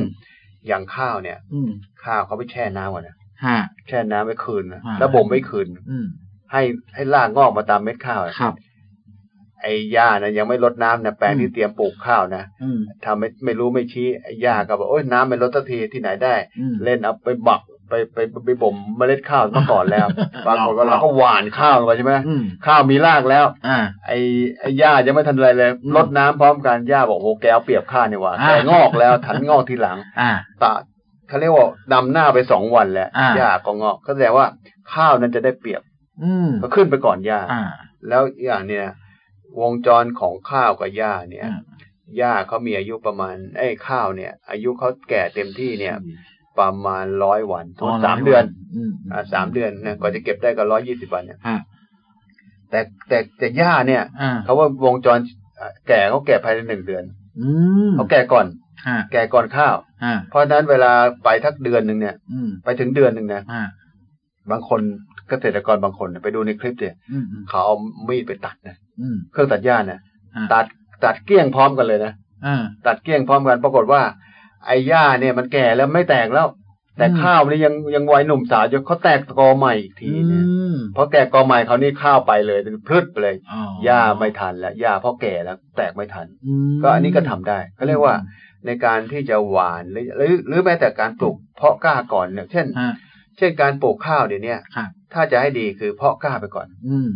การทำนาของประเทศไทยเนี่ย ครับ ในสมัยปู่ย่าตายายเนี่ย อืม เราไม่ใช่ระบบหวานนะ อืม เราใช้ระบบ เกี่ยว ดำนา อ๋อดำนา เรา ใช่ เพาะกล้า ใช่ เป็นแปลงก่อน อ่า แล้วเราถอนจากเพาะกล้าที่เราเพาะเราเพาะกล้าเป็นแปลงสมมติว่า อืม เราทำนา 20 ไร่ ครับ เราก็จะทำแบ่งแปลงสักหนึ่งไร่ อืม เอาเอาเม็ดหวานหนาๆเลยนะเราจะเพาะกล้าไว้ 15 วัน อืม ไอ้กล้าขึ้นนี้เป็นขึ้นมาเป็น 15 วันก็เป็นศอกแล้ว ฮะ แล้วก็ถอนอันนี้ไป อืม แล้วไปดำอะที่เรามี อืม ประเพณีดำนาเนี่ย อ่า ตอนนี้ ใช่ เนี่ยเป็นเทศเป็นประเพณีมาเก่าแก่เลย อืมลงแขก ลงแขกลงแขกเกี่ยวข้าวลง อืม ลงแขกทำดำนาเนี่ย อืม แต่การหว่านข้าวโดยใช้ยายาฆ่าหญ้าเนี่ย อืม เพ่องมีมาสมัยสักสี่สิบปีที่มียาฆ่าหญ้าเข้ามายาคุมหญ้าเข้ามาเนี่ย อืมอืม เราเลยไม่เราลดละการทำนาแบบแบบดำนาไปเยอะ ม แต่ตอนนี้เขาก็รื้อฟื้น อ่า รื้อฟื้นระบบดำนาขึ้นมาใหม่ อืมอืม คือมีการเพาะกล้าข้าวก่อน อืม แต่เพาะกล้าข้าวในสมัยนี้เขาคิดค้นไปถึงขนาดว่า ถ้าเพาะเป็นต้นต้น อืม ๆถาดเพาะที่เป็นหลุมหลุมๆเนี่ย ฮะ จะดีกว่าเพาะเป็นเป็นพืชไปเลยเพราะเวลาถอนหญ้ารากมันขาด อ่า แต่ถ้าเพาะเป็นหลุมหลุมๆเนี่ย แล้วหยิบ เอา ขึ้น ห มา ยิบมาแล้วมัน ก็ รากไม่ขาด อืม เขาก็จะมีเครื่องปลูก มันก็จะ เย แข็งแรง แข็งแรง อืม เออเพราะฉะนั้นพอเราไปปลูกปุ๊บสมมติเราเราเพาะกล้าไว้สิบห้าวัน ฮะ พอไปปลูกเนี่ยรดน้ำพร้อมกันหญ้าโตตโตไม่ทันข้าวแล้ว อืม เออหรือแล้วข้าวโพดที่แปลงผมเนี่ย ฮะ ผมก็เพาะกล้าไว้ประมาณทั้งหกวัน ครับ พอไปลงปลูกรดน้ำพร้อมกัน อืม ข้าวโพดโตไปแล้ว อืม ข้าวโตไม่ทันเอ้ย อืม หญ้าโตไม่ทัน อ่า อันนี้ก็เรียกว่าการเพาะกล้าก่อนปลูกทุกพืชทุกชนิด อืมควรจะ ผักเออ อืม มันสำปะหลังอ้องอ้อยเนี่ยในในต่างประเทศทดลองเขาเพาะกล้าก่อน จะดีกว่า อ่ะดีกว่า อืม ดีกว่า แล้วมันตามนำเพราะเพราะพอพืชประทานสูงไปแล้วเนี่ย อ่า ไอการบังแดดบังฝนเนี่ยมันทำให้ยากขึ้นไม่ขนาดนะ อืม อย่างข้าวโพดเนี่ย อืม โปกไปสักห้าหกแถวเนี่ย อืม ข้างในหญ้าขึ้นไม่กระทันอ่ะ อ่า เพราะว่าเพราะหญ้าไม่ได้แดดก็โตช้าเหมือนกัน อ่า เพราะฉะนั้นแต่พืชประทานมันสูงมันสูงก็ ครับ ก็สองข้อแสงได้ก็โตแล้วนะครับ อืมครับ อันนี้เป็นข้อที่สองนอกจากการทำเกษตรกรรม การทำเพาะกล้าก่อนปลูกแล้ว อืม ข้อที่สามก็คือว่า อืม จะต้องมีอุปกรณ์ในการไถพรวน อืม ไถพรวน ให้สอดคล้องกับทำกิจกรรมเมื่อกี้ใช่ไหม อ่า สมมติว่าเราเราเราปลูกปลูกข้าวไว้เนี่ย ครับ ระหว่างแถวสักสี่สิบสี่สิบเซน อ่า ไอ้เครื่องพรวนก็คือระหว่างสี่สิบเซนพอดี อืมมันก็จะไม่ไป เอ่อก ระทบกระเทือน ไม่ พืชหลัก ไม่ไม่ไปตัดต้นข้าว อืม เราก็พรวนเฉพาะหญ้า ฮะ ปลูกข้าวโพดก็วางแถวห้าสิบเซน อืม แล้วก็เครื่องพรวนก็เข้าช่องห้าสิบเซนพอดี อืม เราจะปลูกอะไรจะปลูกอ้อยปลูกมันตำบลหลังปลูกอะไรเนี่ย ม เครื่องพรวนเนี่ย ให้มันพอดีกับร่องที่เราวางเขต อื กิจกรรมไว้ อืมม แล้วเครื่องพรวนสมัยนี้โอ้โหผมไปเมื่อวันก่อนไปดูเครื่องจักรกลที่ อ่า สระบุรีเขามีตลาดใหญ่เนี่ย อ่า เดี๋ยวนี้เครื่องจักรกลที่สระพรวนยากมีเหลือขนาดนับ อืม มีเข้ามาทั้งจีนทั้งญี่ปุ่นทั้งอะไรโอ้โหแล้วก็ ราคาเป็นไง ไม่ เนี่ย แพงแล้ว ไม่แพงแล้วเนาะ เอาลังสมัยก่อนเนี่ยเราตัดหญ้าเนี่ย อืม เครื่องตัดหญ้าเนี่ย ที่มันเป็นเป็นหางยาวเนี่ยนะ อ่า หมื่นหนึ่งนะ อ่า เมื่ ใช่ อเมื่อสิบกว่าปีก่อนนะ เดี๋ยวเนี้สองพัน อืม สองพันเครื่องโคเครื่องเครื่องไอสูบน้ำเนี่ยเครื่องไอเครื่องไอสิบแรงเนี่ย อ่า นะเครื่องไอรอบต่ำน้ำมันเบนซินเนี่ย อ่า แต่ก่อนสามหมื่นสี่หมื่นห้าหมื่นเนี่ยนะ อืม เดี๋ยวนี้หมื่นกว่าบาท อืม เรียกว่าลดก่อนครึ่งก่อนครึ่ง อ่า เพราะฉะนั้นเอ่อไม่ต้องกังวลเรื่องเครื่องจักรกลต่าง อืม ๆ เพียงแต่ก็ปรับท้ายผับหางเนี่ย ใช่ ไอเครื่องพรวนเนี่ยให้เขาเขามีเครื่องปรับเลยนะ ฮะ ปรับความก็ไอตัวพลด้านหลังเนี่ย อ่า ปรับห่างห้าสิบเซน อืม ปรับห่างสามสิบเซนปรับห่างอะไรเนี่ย มีปรับได้หมด อืม เพราะฉะนั้นไม่ต้องกังวลว่า ว่าไอการการถ่ายพรวนจะเป็นไปไม่ได้ ฮะ เดี๋ยวนี้ไม่ต้องห่วงไปเดินตลาดรู้เลยโอ้โหแต่ก่อนไม่ค่อยมี เดี๋ยวนี้โอ้โหมันเยอะแยะหมดแล้วก็ไม่แพง แสดงว่าเกษตรกรเนี่ยก็ต้องศึกษา ใช่ใช่ ศึกษาเทคโนโลยีมากยิ่งขึ้นเนาะ ใช่ใช่ใช่ มันก็ไม่ได้แบบว่าจะเป็นจริง ๆ มันเป็นเทคโนโลยีที่มันใกล้ตัวเขาอยู่แล้ว แต่ว่า ใช่ครับ เพียงแต่ว่าสนใจให้มันมากยิ่งขึ้น ได้มากต้องมีคนบอก อืมต้องมี พา ค ไป น ดู บอกเขาหน่อย ก็ขนาดผมอยู่สระบุรีอะ ฮะ ร้านนี้ผมเคยไปอะ ฮะ ก็แสดงว่าเอเออบอางคนไม่เคยไปเหมือนกันใช่ไหม เออ แล้วถ้า ใช่ เราไปโอ้โหมันเยอะจริงนะมันเป็นโอ้โหเยอะแยะหมดเล เออย เพราะฉะนั้น เออ ไม่ต้องกลัวเรื่องตอนแรกกังวลเหมือนกันว่าเครื่องเครื่องไถเครื่องพรวนหญ้าเนี่ยจะหายากโอ้ อืม เดี๋ยวนี้เยอะ อ่าฮะ เยอะแล้วก็แล้วก็อีกแนวหน่วยนั้นคือมหาลัยเกษตรเนี่ย หรือ ครับ สถาบันเทคโนโลยีต่างๆ เนี่ย ฮะ เขาก็มีการคิดค้นไว้เยอะแยะเลย อืม เพียงแต่ว่ายังอยู่ใน อืม ในอยู่ในสถาบันอยู่ในมหาลัยยังไม่ได้ออกมา ฮะฮะ แต่ถ้าหากว่างานการที่เขาจำกัดการใช้ตั้งแต่หนึ่งธันวาเป็นต้นไป อืม พวกนี้ก็จะออกมา อืม ออกมาแสดงศักยภาพได้ ฮะ นะครับ ฮะ พวกนี้ก็จะออกมาแล้วออกมาแล้วจะเป็นเรื่องที่ดีมาก เพราะว่า ครับ ไม่ต้องกังวลเลยถ้าฟังรายการเนี้ยไม่ อ่า ต้องกังวลว่าไม่มีทางไป อืม ไม่ต้องกังวลว่ามันจะเสียหายกว่าเดิม อืม ไม่ต้องกังวลว่าจะขาดทุนกว่าเดิม อืม ไม่ต้องกังวลว่าจะเป็นภาระมากกว่าเดิม อืม กลับเป็นเรื่องที่น่ายินดียิ่งกว่าเดิม อืม เพราะว่าอาทิตย์เอาง่ายๆนะ อ่า คนฉีดยาเนี่ย ฮะ ฉีดยาเนี่ย อย่างผมเจ้าของสวนเนี่ย อืม ผมไม่ได้ฉีดยาเองนะครับ แต่คนที่มาอะไรพูดเนี่ย ขอทึ่งมีกระตังเนี่ยมักจะไม่ฉีดยาเองอะ อืมให้ แต่คนที่ฉีดยาของผมเนี่ย เขาจะเทิดทูนผมว่าผมไม่ใช้ยานะ อืม เพราะเขาใช้ยาเขาป่วยนะ อ่าใช่ เขารู้ไม่มีใครไม่รู้หรอกคนฉีดยาเนี่ย อืม เขาถึงแม้เขาจะได้ค่าจ้างเขาออนไปแต่เขารู้ว่านี่คืออันตรายกับเขา ออ เขารู้ ยังไงฉันจะปิดหน้ากากใส่ โอ้ ไม่ ย ได้ ถุงมือใส่เสื้อแขนยาวมันก็ เป็นไปไม่ได้อย่างเพราะตามหลักวิชาการของของ อืม ที่เขาส่งมาขาย ต้องใส่ชุดใกล้ชุดตัวอวกาศนะ อืม ต้องเป็นชุดเหมือนเหมือนชุดกันฝนแบบอย่างดี แล้วต้องสวมหมวกสวมอะไรใส่ถุงมือ ปิดปากปิดอะไรเนี่ย เกษตรกรบอกโอ้โหตายพอสวมก็ตายแล้วเพอร้อน อ่า ก็ไม่เอาละ อ่า ก็มีใครทำบ้างมีเคยกันก็ก็ก็ก็ต้องล้นล้น อืม นั่นแหละไปฉีด แต่เขาด้วยความจำเป็นเขา อืม ต้องด้วยความยากจนเขาต้องฉีด อืม แต่ถ้าต่อไปนี้ ไม่ เอ่ มี อเอาเนี่ยแค่แค่เขาบอกแค่ไปไปพรวนก็ไปฉีดเนี่ยเขาบอ อื ก ม ผมไม่พรวนดีกว่า อืม นะไปพรวนดีกว่า อ่า ไปฉีดยาก็ไปพรวนไปไหนบอกไปพรวนดีกว่า อืม ใช่ไหม อืม หรือยาที่มันจะไว้กูต่อไปคือเรื่องยาโรคแมลงเนี่ย เราใช้สมุนไพรใดเนี่ย อืม เขาเขาเขาเยอะเขาฉีดดีกว่าการใช้ยาคอร์ไพลีฟอร์ด อืม คอร์ไพลีฟอร์ดเขารู้เลยเพราะเพอสัมผัสเขาเขาก็แย่แล้วบางทีน็อกกลางกลางไล่เลยเนี่ยเขาก็เป็น ผมอะเคยไปถ่ายรายการเกษตรพี่ถา ครับ แล้วก็เรานะไม่เคยได้กลิ่นอันนี้มันเราก็เอ้ยได้กลิ่นอะไรมันแปลกๆอยู่แล้ว พอเข้า ครับ ไปถ่ายกลับมาตอนเย็นมาถึงโรงแรมป่วยเลย อ่า นี่ไง โอ้โหกินนี่กินนี่ก็ โอ้ แพ้ โห นะ มันมึน มึน มาก มันมึนแบบ อายแล้วมันกลิ่นอะไรวะเราก็ไม่เคยได้กลิ่นนะครับ หลังๆไปรู้ว่าอ๋อไอ้นี่มันกลิ่นยาฆ่าแมลง โอ้ป่วยไปแล้วสองวันแล้วอะป่วยแบบ มันมึนมากลุกไม่ขึ้น คนฉีดยาเนี่ยเขาต้องพักนะ อืม เขาพักแต่พัก ใช่ นานเลยมันเหนื่อย อ๋อ แล้วมันหอบ ฮะ แล้วก็อันนี้ไม่เขาไม่เขาไม่มีทางพิสูจน์ตัวเขาพิสูจน์ไม่ได้ว่ามันมันอยู่ในร่างกายเขาเป็นอะไร ฮะ แต่ในวงการแพทย์รู้แล้ว เข้าไปแล้ว เออ เข้าไปสู่นู่นนี่แล้ว อืม เข้าไปในผู้หญิงก็เข้าผู้หญิงผู้ชายเข้าผู้ชาย เออ รวมทั้งถ้าผู้หญิงเนี่ยเข้าต่อลูกเลย เออ อั มันแรงจริง ๆ เขา มันแรงจ เพาะฉะ ริงๆมันมันแย่จง การเดินทางนี้เนี่ย รับรองดีกว่าเดิมแน่นอน อืม แน่นอนว่าที่เขาคนที่ ครับ ขายขายยาต้องต้องเดือดร้อนละเพราะว่าเขาเคยขายได้ ฮะ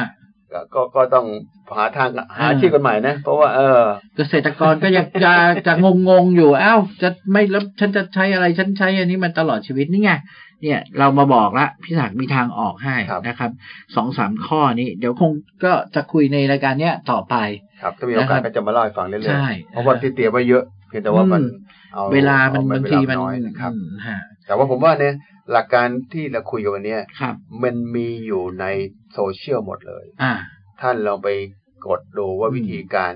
เอ่อเทคนิคการไม่ทางเขตกรรม ไม่ใช้ยาฆ่ายาโอ้โหมีผู้รู้